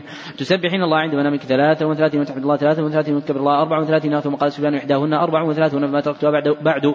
قيل ولا ليلة صفين. قال ولا ليلة صفين. باب خدمة الرجل في أهله. قال حدثنا محمد بن عرعرة قال حدثنا شعبة عن حكم بن عتيبة عن إبراهيم عن الأسود بن يزيد قال سألت عائشة رضي الله عنها ما كان النبي صلى الله عليه وسلم يصعب البيت قالت كان في مهنة أهله فإذا سمع الأذان خرج. باب إذا لم الرجل فإن أن تأخذ بغير علمه ما يكفي ولدها بالمعروف. قال حدثنا محمد بن مثنى قال حدثنا يحيى بن شام قال أخبرني أبي عن عائشة رضي الله عنها هند بنت عتبة قالت يا رسول الله إن ابا سفيان رجل شحيح ليس يعطيني ما يكفيني ولدي الا ما اخذت منه ولا يعلم قال خذي ما يكفيك وولدك بالمعروف. باب حفظ المرأة زوجها في ذات يده والنفقه قال حدثنا علي بن عبد الله قال حدثنا سفيان قال حدثنا طاووس عن أبيه وأبو الزناد عن رجل عن رضي الله عنه أن رسول الله صلى الله عليه وسلم قال خذ نساء ركب النساء قريش وقال اخر صالح نساء قريش أحناه على ولد في صغره. وأرعاه على زوج في ذات يده ويذكر عن معاوية بن عباس رضي الله عنه مع النبي صلى الله عليه وسلم. باب كسوة المرأة بالمعروف. قال حدثنا حجاب بن هاني قال حدثنا شعبة قال أخبرني عبد الملك بن قال سمعت زيد عن علي رضي الله عنه قال آتى إلي النبي صلى الله عليه وسلم حلة سيرا فلبستها فرأيت الغضب في وجهي فشقق فشققتها بين النساء. باب عون المرأة زوجها في ولده. قال حدثنا مسدد قال حدثنا أحمد بن زيد عن عمرو عن جابر بن عبد الله رضي الله عنهما قال هلك أبي ترك سبعة بنات وقال تسع بنات. فتزوجت امرأة طيبة فقال لي رسول الله صلى الله عليه وسلم زوجت يا جابر. قلت نعم. قال بكرم طيبة قلت بل طيبة. قال فلا جارية تلعب وتلعبك وتضاحكها وتضاحكك. قال فقلت له إن عبد الله هلك وترك بناتي وإني كرهت أن أجيئهن مثلين فتزوجت امرأة تقوم علينا وتصلحهن. فقال بارك الله أو قال خيرا. باب نفقة المحسن على أهله. قوله باب نفقة. هذه الترجمة من أمهات التراجم عند البخاري. ذكرها بهذا اللفظ في أربعة مواضع وقال في موضع واحد باب إنفاق. نعم. أحسن الله إليكم. قال حدثنا أحمد بن يوسف قال حدثنا إبراهيم سعد قال حدثنا بن أحمد بن عبد الرحمن بن رضي الله عنه قالت النبي صلى الله عليه وسلم رجل قال هلكت؟ قال ولم؟ قال وقعت على أهلي في رمضان. قال فاعتق رقبة قال ليس عندي. قال فصوم شهرين متابعين. قال لا أستطيع. وقال فاطمة ستة مسكينة. قال لا أجد. فأتي النبي صلى الله عليه وسلم بعرق فيه تمر قال النساء قال ها أنا ذا قال صدق بهذا. قال على أحوج منا يا رسول الله فالذي بعثك بالحق ما بين لابتي أهل بيت أحوج منا فضحك النبي صلى الله عليه وسلم حتى أني أبوث. قال فأنتم إذا باب وعلى الوارث مثل ذلك وهل على المرأة منه شيء؟ وضرب الله مثلا الرجلين أحدهما أبكم إلى قول صراط مستقيم. قال حدثنا مسلم بن قال حدثنا قال أخبرنا هشام بن أبي عن زينب بنت أبي سلمة عن أم سلمة رضي الله عنها قلت يا رسول الله هل لي من أجر في بني أبي سلمة أن أنفق عليهم ولست بتاركتهم؟ هكذا وهكذا إنما هم بني. قال نعم لك أجر ما أنفقت عليهم. قال حدثنا محمد بن قال حدثنا سفيان بن بن عروة عن أبي عائشة رضي الله عنها قالت هند يا رسول الله إن بس رجل شحيح ليس شحيح فلعلي جناح. أن آخذ مالي ما يكفيني وبني. قال خذ بالمعروف.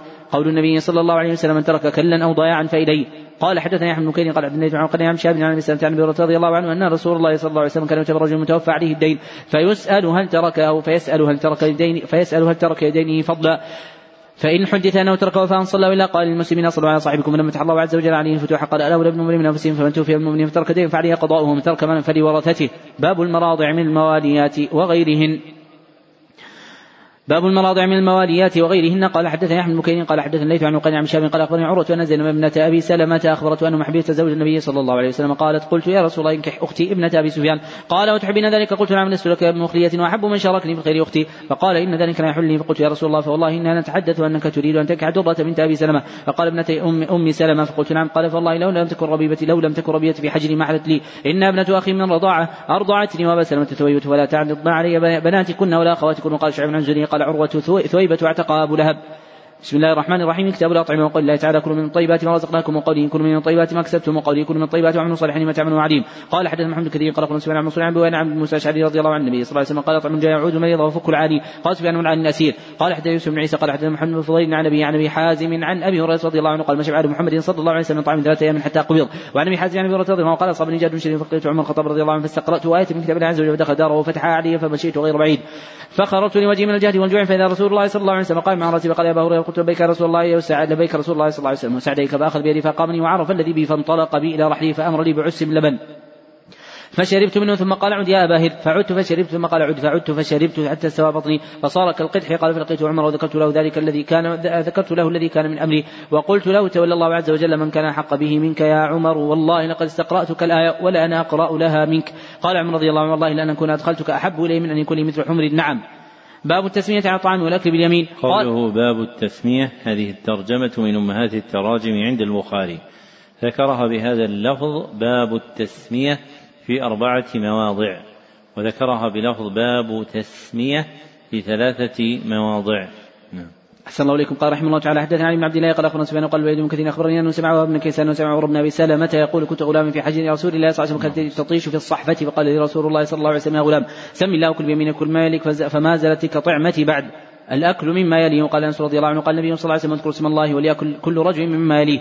قال حدثني عبد العزيز بن عبد الله قال حدثني محمد بن جعفر عن محمد بن عمرو بن حلحلة الجيلي عن وابن كيسان أبي نعيم عن عمر بن أبي سلمة وابن أم سلمة زوج النبي صلى الله عليه وسلم قال أكلت يوم مع رسول الله صلى الله عليه وسلم طعاما جعلت آكل من نواحي الصحفة وقال لي رسول الله صلى الله عليه وسلم كل ما يليك. قال حدثنا عبد الله بن يوسف قال أخبر مالك عن بن كيسان أبي نعيم قال أوتي رسول الله صلى الله عليه وسلم طعاما معه ربيبه وعمر بن أبي سلمة فقال سبنا أكل مما يليك.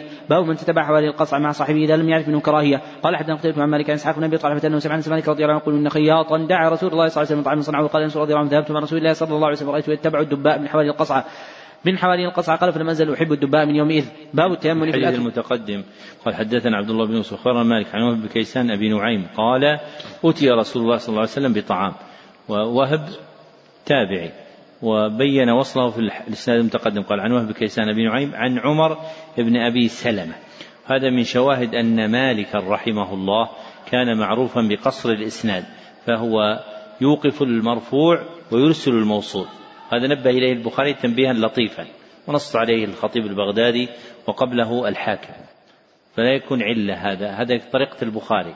لذلك بعض من أعل أحاديث البخاري بأن مالك في الموطأ أوقفها وهي عنده مرفوعة أخطأ. لأن هذا طريق مالك رحمه الله. نعم. أحسن الله إليكم. قال رحمه الله تعالى باب التيمم في الأكل وغيره. قال حدثنا عبدان قال أخبرنا عبد الله قال أخبرنا شعبة عن أشعث عن أبي عن مسروق عن عائشة رضي الله عنها قال كان النبي صلى الله عليه وسلم يحب التيمم ما استطاع في طهوره وتنعله وترجله وكان قال بواسطة قبل هذا في شان كله. حدثنا قتيبة. أحسن الله إليكم. قال حدثنا قتيبة باب من تتبع حوالي القصعة مع صاحبه لم يعرف منه كراهية قال حدثنا قتيبة عن مالك عن إسحاق بن أبي طلحة بن سمعان مالك رضي الله عنه يقول إن خياطا دعا رسول الله صلى الله عليه وسلم طعما صنعه قال أنس رضي الله عنه فذهبت مع رسول الله صلى الله عليه وسلم فرأيته يتبع الدباء من حوالي القصعة. قال فلما زال يحب الدباء من يومئذ. باب التيمم في الأكل وغيره. قال حدثنا عبدان قال اخبر عبد الله قال اخبر شعبة عن أشعث عن أبي عن مسروق عن عائشة رضي الله عنها قالت كان النبي صلى الله عليه وسلم يحب ما استطاع في طهوره وتنعله وترجله وكان قال بواسطة قبل هذا في شأنه كله. باب من أكل حتى شبع. قال حدثنا إسماعيل قال حدثني مالك عن إسحاق بن عبد الله بن أبي طلحة مالك رضي الله عنه يقول قال أبو طلحة مسلم لقد سمعت صوت رسول الله صلى الله عليه وسلم ضعيف نعرف فيه الجوع. فهل عندك من شيء فاخرجت قراصا من شعير ثم أخرجت خمارا؟ لها فلفت خبزا بعضه ثم دسته تحت ثوبه ورد وردت من بعضه. ثم أرسلت إلى رسول الله صلى الله عليه وسلم قال فذهبت به فوجدت رسول الله صلى الله عليه وسلم المنزل ومعه الناس وقلت عليهم فقال لي رسول الله صلى الله عليه وسلم أرسلك أبو طلحة وقلت نعم. قال بطعام قال قلت نعم. قال رسول الله صلى الله عليه وسلم معه قوموا. فانطلق وانطلقت بين يديهم حتى جئت أبو طلحة. فقال أبو طلحة يا أم سلمة قد جاء رسول الله صلى الله عليه وسلم بالناس وليس عندنا من الطعام ما نطعمهم. فقالت الله ورسوله أعلم. قال انطلق أبو طلحة حتى لقي رسول الله صلى الله عليه وسلم. يقول أبو طلحة ورسول الله صلى الله عليه وسلم حتى دخل. فقال رسول الله صلى الله عليه وسلم هلمي يا أم سلمة ما عندك؟ فأتى بذلك الخبز فأمر به ففت وعصت أم سلمة عكة لها فادمته ثم قال فيه رسول الله صلى الله عليه وسلم ما شاء الله أن يقول ثم قال اذن لعشره فاذن لهم فاكلوا حتى شبعوا. ثم خرجوا ثم قال اذن لعشره فاذن لهم حتى فاكلوا حتى شبعوا. ثم خرجوا ثم قال اذن لعشره فآذن لهم فأكلوا حتى شبعوا ثم خرجوا. ثم هذه العشرة فأكل القوم كلهم وشبعوا والقوم ثمانون رجلا. قال حدثنا موسى قال حدثنا معتمر عن النبي قال وحدث أبو عثمان أيضا عبد الرحمن بن بكر رضي الله عنه قال كنا مع النبي صلى الله عليه وسلم ثلاثين ومئة فقال النبي صلى الله عليه وسلم مع أحد منكم طعام فإذا مع رجل صاع من طعام أو نحوه فعجل ثم جاء رجل مشك مشعاد طويل بغنم يسوقه فقال النبي صلى الله عليه وسلم أبيع أم عطية. أو قال هبة قال لا بل بيع. قال فاشترى منه شاة وصنعت فأمر النبي الله صلى الله عليه وسلم سواد بطنه شواء وأيم الله ما من ثلاثين ومئة لقد حز أو قد حز له حزة من سواد بطنها إن كان شاهدا أعطاه إياها أعطاها إياه. وإن كان غائبا خبأها له ثم جعل فيها قصعتين فكنا يجمعون وشبعنا وفضل في القصعتين فحملته على البعير وكما قال. قال حدثنا مسلم قال حدثنا مهم قال حدثنا منصور منصور عن امي عن عائشة رضي الله عنها قالت توفي النبي صلى الله عليه وسلم إحنا شبعنا من الاسودين التمر والماء. باب ليس على ما حرج إلى قوله لعلكم تعقلون. قال حدثنا علي بن عبد الله قال حدثنا سفيان قال يحيى بن سعيد سمعت بشير بن يسان يقول حدثنا سعيد بن نعمان قال خرجنا مع رسول الله صلى الله عليه وسلم إلى خيبر. فلما كنا بالصباح قال يحيى وهي من خيبر على روحة دعا رسول الله صلى الله عليه وسلم طعام فما أتي إلا بسويق فلكناه فأكلنا منه ثم دعا بماء فمضمض ومضمض فصلى بالمغرب ولم يتوضأ. قال سفيان سمعته منه عودا وبدءا عودا وبدءا. قوله سمعت بشير بن يسار. تقدم أن هذا الاسم بشير يأتي في راويين من رواة الستة. أحدهما بشير بن يسار الأنصاري مولاهم والآخر بشير بن كعب بشير بن كعب بشير بن كعب العدوي. نعم.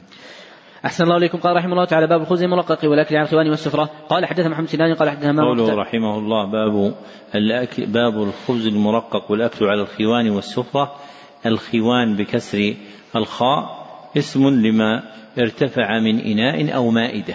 اسم لما ارتفع من إناء أو مائدة. فالمائدة كالطاولة إنها تكون مرتفعة. والإناء ما يسمى بالصينية ونحوها التي من تحتها قوائم لها ترفعها ويضعون الطعام في أعلاها. هذا يسمى خوان نعم. أحسن الله إليكم قال حدثنا محمد سنان قال حدثنا مع قتادة قال كنا عند أنس رضي الله عنه وخباز له قال ما كان النبي صلى الله عليه وسلم خبزا مرققا ونشاة مسموطة حتى لقي الله عز وجل قال حدثنا ابن عبد الله قال حدثنا بن هشام قال حدثنا ابي عن يوسف قال علي رضي الله عنه الاسكاف عن قتادة عن انس رضي الله عنه قال ما علمت عن النبي صلى الله عليه وسلم قال علي هو الاسكاف عن قتادة عن انس رضي الله عنه قال ما علمت عن النبي صلى الله عليه وسلم اكل على سكر على سكرجة قط ولا خبز له مرقق قط ولا اكل على خوان قيل لقتادة فعل ما كانوا ياكلون قال على السفر قال حدثنا ابن مريم قال اخبر محمد جعفر قال اخبرني محمد بن سمعان رضي الله عنه يقول قال النبي صلى الله عليه وسلم يبني بصفية فدعوت المسلمين إلى وليمته أمر بالانطاع فبسطت فالقي عليها التمر والأقط والسلم قال عمرو رضي الله عنه أنس بدا بها النبي صلى الله عليه وسلم ثم صنع حيسا في نطاع.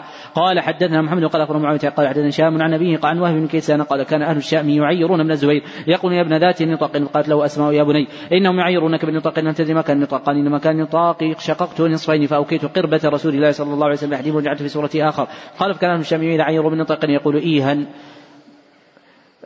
قال فكان أهل الشام يعيرون من نطاقين يقول إيها ايها والاله تلك شكاة ظاهر عنك عارها. قال حدثنا ابن نعمان قال حدثنا أبو عن أبي بشر عن سعيد بن جبير عن عباس رضي الله عنه حفيد بنت الحارث بن حزم. قالت ابن عباس رضي الله عنه النبي صلى الله عليه وسلم سمنا وأقطا وأضبا فدعا بهن فاكلن على مالته وتركهن. النبي صلى الله عليه وسلم كالمتقدر لهن ولو كنا حرام وكنا على مالة النبي صلى الله عليه وسلم ولا أمر بأكلهن. باب السويق. قوله عن أبي بشر تقدم أن هذه الكنية عندهم عند الإطلاق هي لأبي بشر اليشكري واسمه جعفر بن أبي وحشية واسمه أبي وحشية إياس.